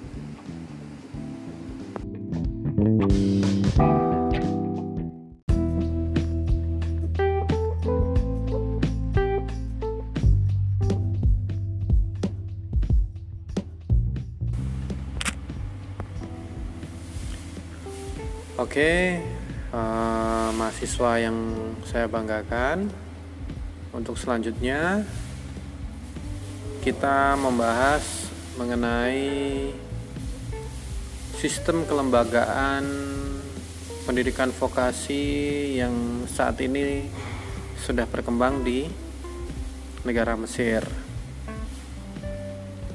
Jadi pendidikan vokasi itu termasuk juga teknologi dan pelatihan atau biasa disingkat dengan TVET ya. TVET ini singkatan dari Technical and Vocational Education and Training. Nah, jadi untuk saat ini di negara Mesir itu untuk pendidikan vokasi itu disediakan pada jalur pendidikan menengah dan teknik dan komersial dan pendidikan pasca pendidikan. Ya pendidikan pasca pendidikan menengah di lembaga pelatihan. Nah bentuk lain dari pelatihan ini termasuk pelatihan yang diselenggarakan oleh dunia usaha dan dunia industri itu seperti sistem pendidikan ganda ya sistem pendidikan ganda atau biasa ada istilah magang juga. Ada juga yang sistemnya itu in service training. Ada juga yang diselenggarakan dengan sistemnya itu retraining itu bagi mereka yang sudah bekerja maupun mereka yang belum bekerja. Jadi untuk saat ini untuk pendidikan vokasi di Mesir itu sudah bisa diselenggarakan secara formal maupun non formal itu melalui lembaga swasta dan pemerintah. Nah, jalur pendidikan vokasi dan latihan ini banyak dikelola oleh instansi pemerintah dan instansi-instansi uh, yang saat ini mengolah pendidikan vokasi ini juga bekerja secara mandiri meskipun dalam waktu belakangan ini pemerintah Mesir itu sudah berusaha mengkoordinasikan di antara mereka dan merumuskan kebijakan-kebijakan TIFED yang lebih kohesif. Nah, di Mesir ini saat ini sudah dibentuk yang namanya Dewan Nasional untuk Pengembangan Sumber Daya Manusia jadi sebuah badan tripartit di, diketuai oleh Menteri Tenaga Kerja dan Imigrasi dan memang anggotanya itu terdiri dari para pejabat senior kementerian terkait itu ya kementerian terkait terutama dalam di sini adalah Kementerian Pendidikan, Kementerian Pendidikan Tinggi, Perdagangan, Industri dan Pengembangan Teknologi. Dan juga memang e, berkoordinasi juga dengan para beberapa asosiasi yang yang relevan di situ. Nah, pendidikan vokasi yang ada di Mesir itu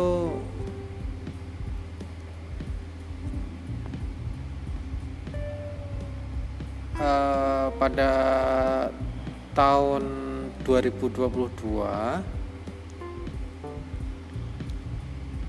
Dewan Nasional untuk Pengembangan Sumber Daya Manusia di negara Mesir itu mengeluarkan sebuah kebijakan ya kebijakan tentang pengembangan keterampilan di Mesir ya, jadi kebijakan itu terdiri dari empat strategi pengembangan TVET, empat strategi pengembangan e, pendidikan vokasi. Ya, empat strategi itu adalah bagaimana kerangka kualifikasi itu yang akan mendorong belajar sepanjang hayat. Kemudian strategi yang kedua itu bagaimana sebuah sistem yang responsif terhadap tuntutan ekonomi dan yang ketiga, sebuah dasar hukum dan kelembagaan baru untuk mengatur lembaga TIFET. Dan yang keempat, peningkatan mobilitas tenaga kerja.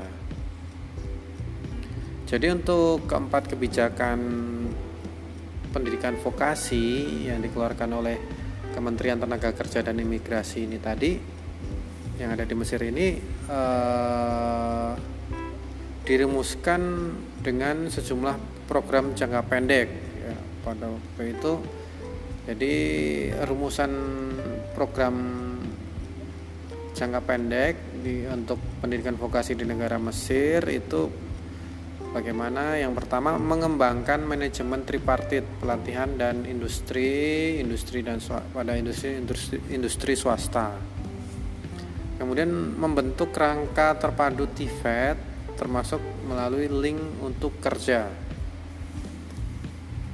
Kemudian menciptakan kerangka kualifikasi untuk pendidikan vokasi. Kemudian mendorong inisiatif donor ya dalam mendukung pengembangan TIFET. Jadi mendorong inisiatif uh, para pihak-pihak yang terkait ya yang mendukung dalam pengembangan TIFET dengan berbagai opsi gitu. Nah, untuk di tingkat provinsi di negara Mesir itu uh, untuk Kementerian Tenaga Kerja dan Imigrasi itu didukung oleh Komite Eksekutif Tripartit Lokal ataupun disingkat dengan Local Council Human Resource Development di mana komite ini diketuai oleh gubernur. Layanan komite ini menjadi penting dalam pengembangan reformasi peningkatan mutu tenaga kerja. Ya, sebagaimana yang sekarang terjadi ya. Jadi struktur kelembagaan TIFET, struktur kelembagaan yang ada di pendidikan vokasi yang ada di Mesir itu secara nasional dan lokal itu terhubung ya, terkoordinasi dengan baik.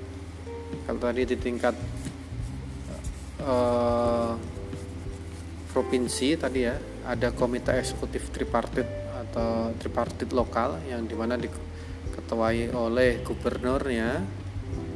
Nah, kalau secara secara nasional tadi uh, dari Kementerian Tenaga Kerja dan Imigrasi yang di mana mencakup empat strategi pengembangan keterampilan di Mesir. Nah, pada tahun 2012 itu UNESCO itu melaporkan misi pendidikan vokasi di Mesir yaitu pendidikan merupakan piranti atau alat penting dalam melawan ketidaksetaraan dan pengangguran kaum muda. Nah, jadi misi pendidikan dari vokasi ya tujuan utama yang menjadi misi utama pendidikan vokasi di Mesir itu adalah suatu pendidikan vokasi itu merupakan suatu alat untuk melawan ketidaksetaraan dan pengangguran kaum muda. Nah, itu yang menjadi yang menjadikan bahwa saat ini negara Mesir untuk pendidikan vokasinya itu sudah tergolong maju ya dibandingkan dengan negara-negara yang berkembang. Nah, rencana strategis yang dirumuskan oleh Menteri Pendidikan di Mesir itu menjadi kerangka acuan dalam mengembangkan sistem pendidikan teknologi di sana. Yang mana eh, pengembangan sistem pendidikan itu mempunyai peran krusial dalam mengembangkan ekonomi dan sosial. Untuk selanjutnya, melalui rencana strategi yang sudah direncanakan oleh Kementerian Pendidikan ini diharapkan dapat uh, menghasilkan pendidikan yang berkualitas dan yang mendorong cara berpikir ilmiah, kreatif dan kritis, belajar untuk kehidupan atau learning for life. Kemudian nilai-nilai sosial dan keterampilan-keterampilan teknik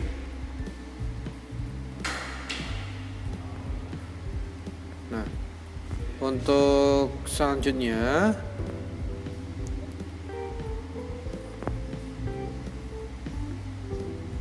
rencana strategis yang dicanangkan oleh Kementerian Pendidikan di Mesir itu harapannya itu juga menghasilkan mobilitas perpindahan antar jalur dan jenjang dari pendidikan vokasi itu sendiri ke pendidikan umum dan juga ke jenjang pendidikan berikutnya.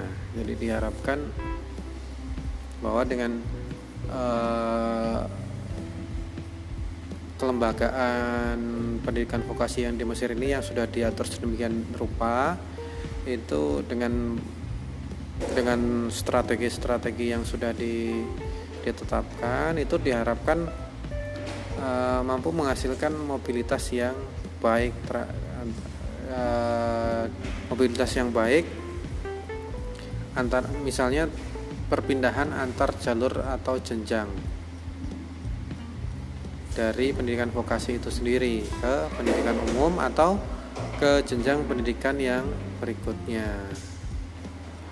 Jadi secara kelembagaan kurang lebih seperti itu untuk kelembagaan pendidikan vokasi yang ada di Mesir.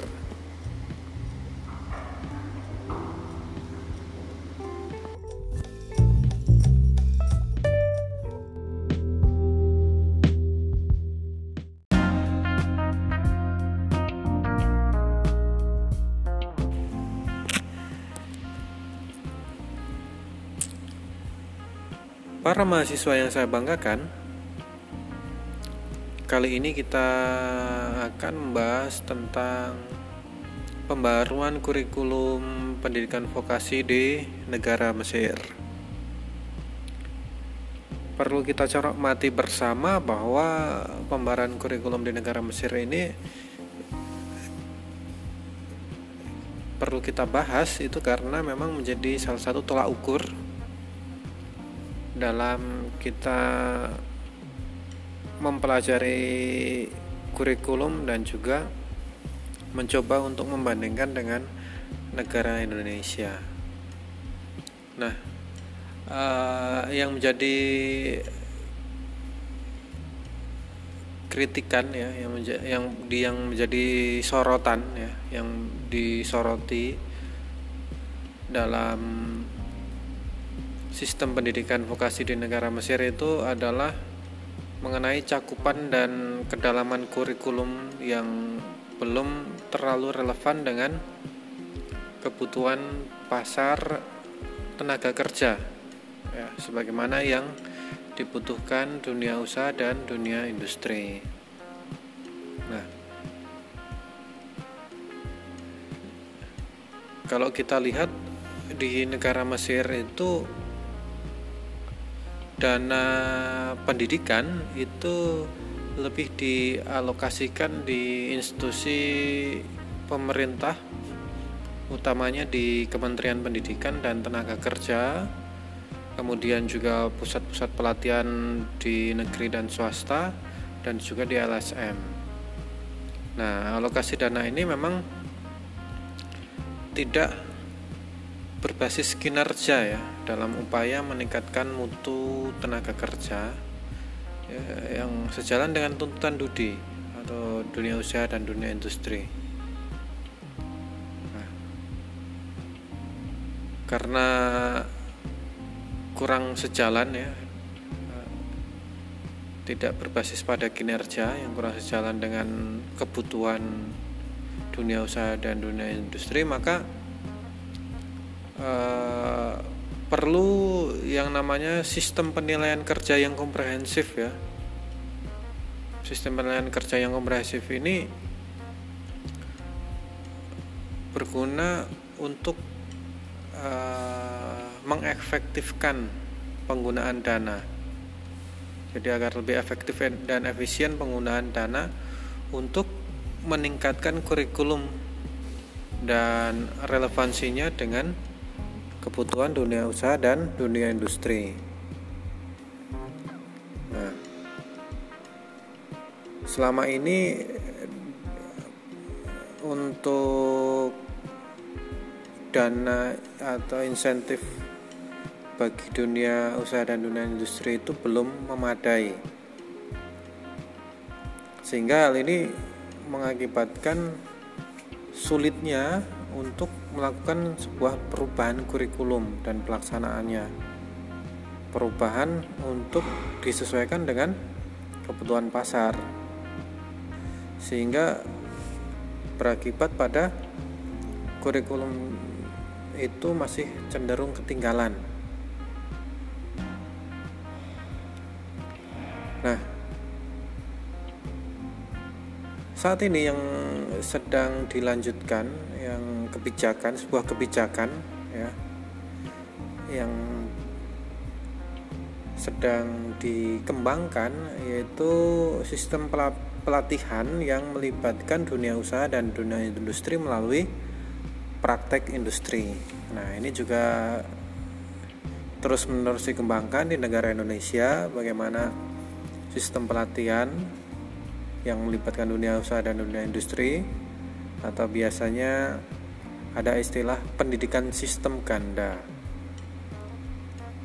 Nah, keterlibatan dunia usaha dan dunia industri ini harapannya itu memang akan meningkatkan pelatihan dan keterampilan praktis dan juga akan berdampak pada reformasi kurikulumnya.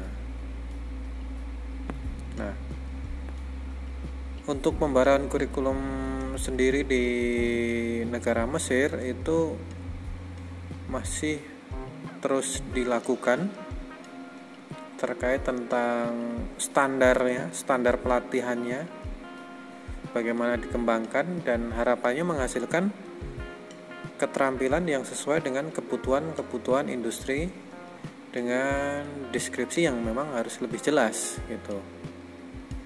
Jadi standar pelatihannya itu perlu diterjemahkan ke dalam bentuk kurikulum yang tepat. Jadi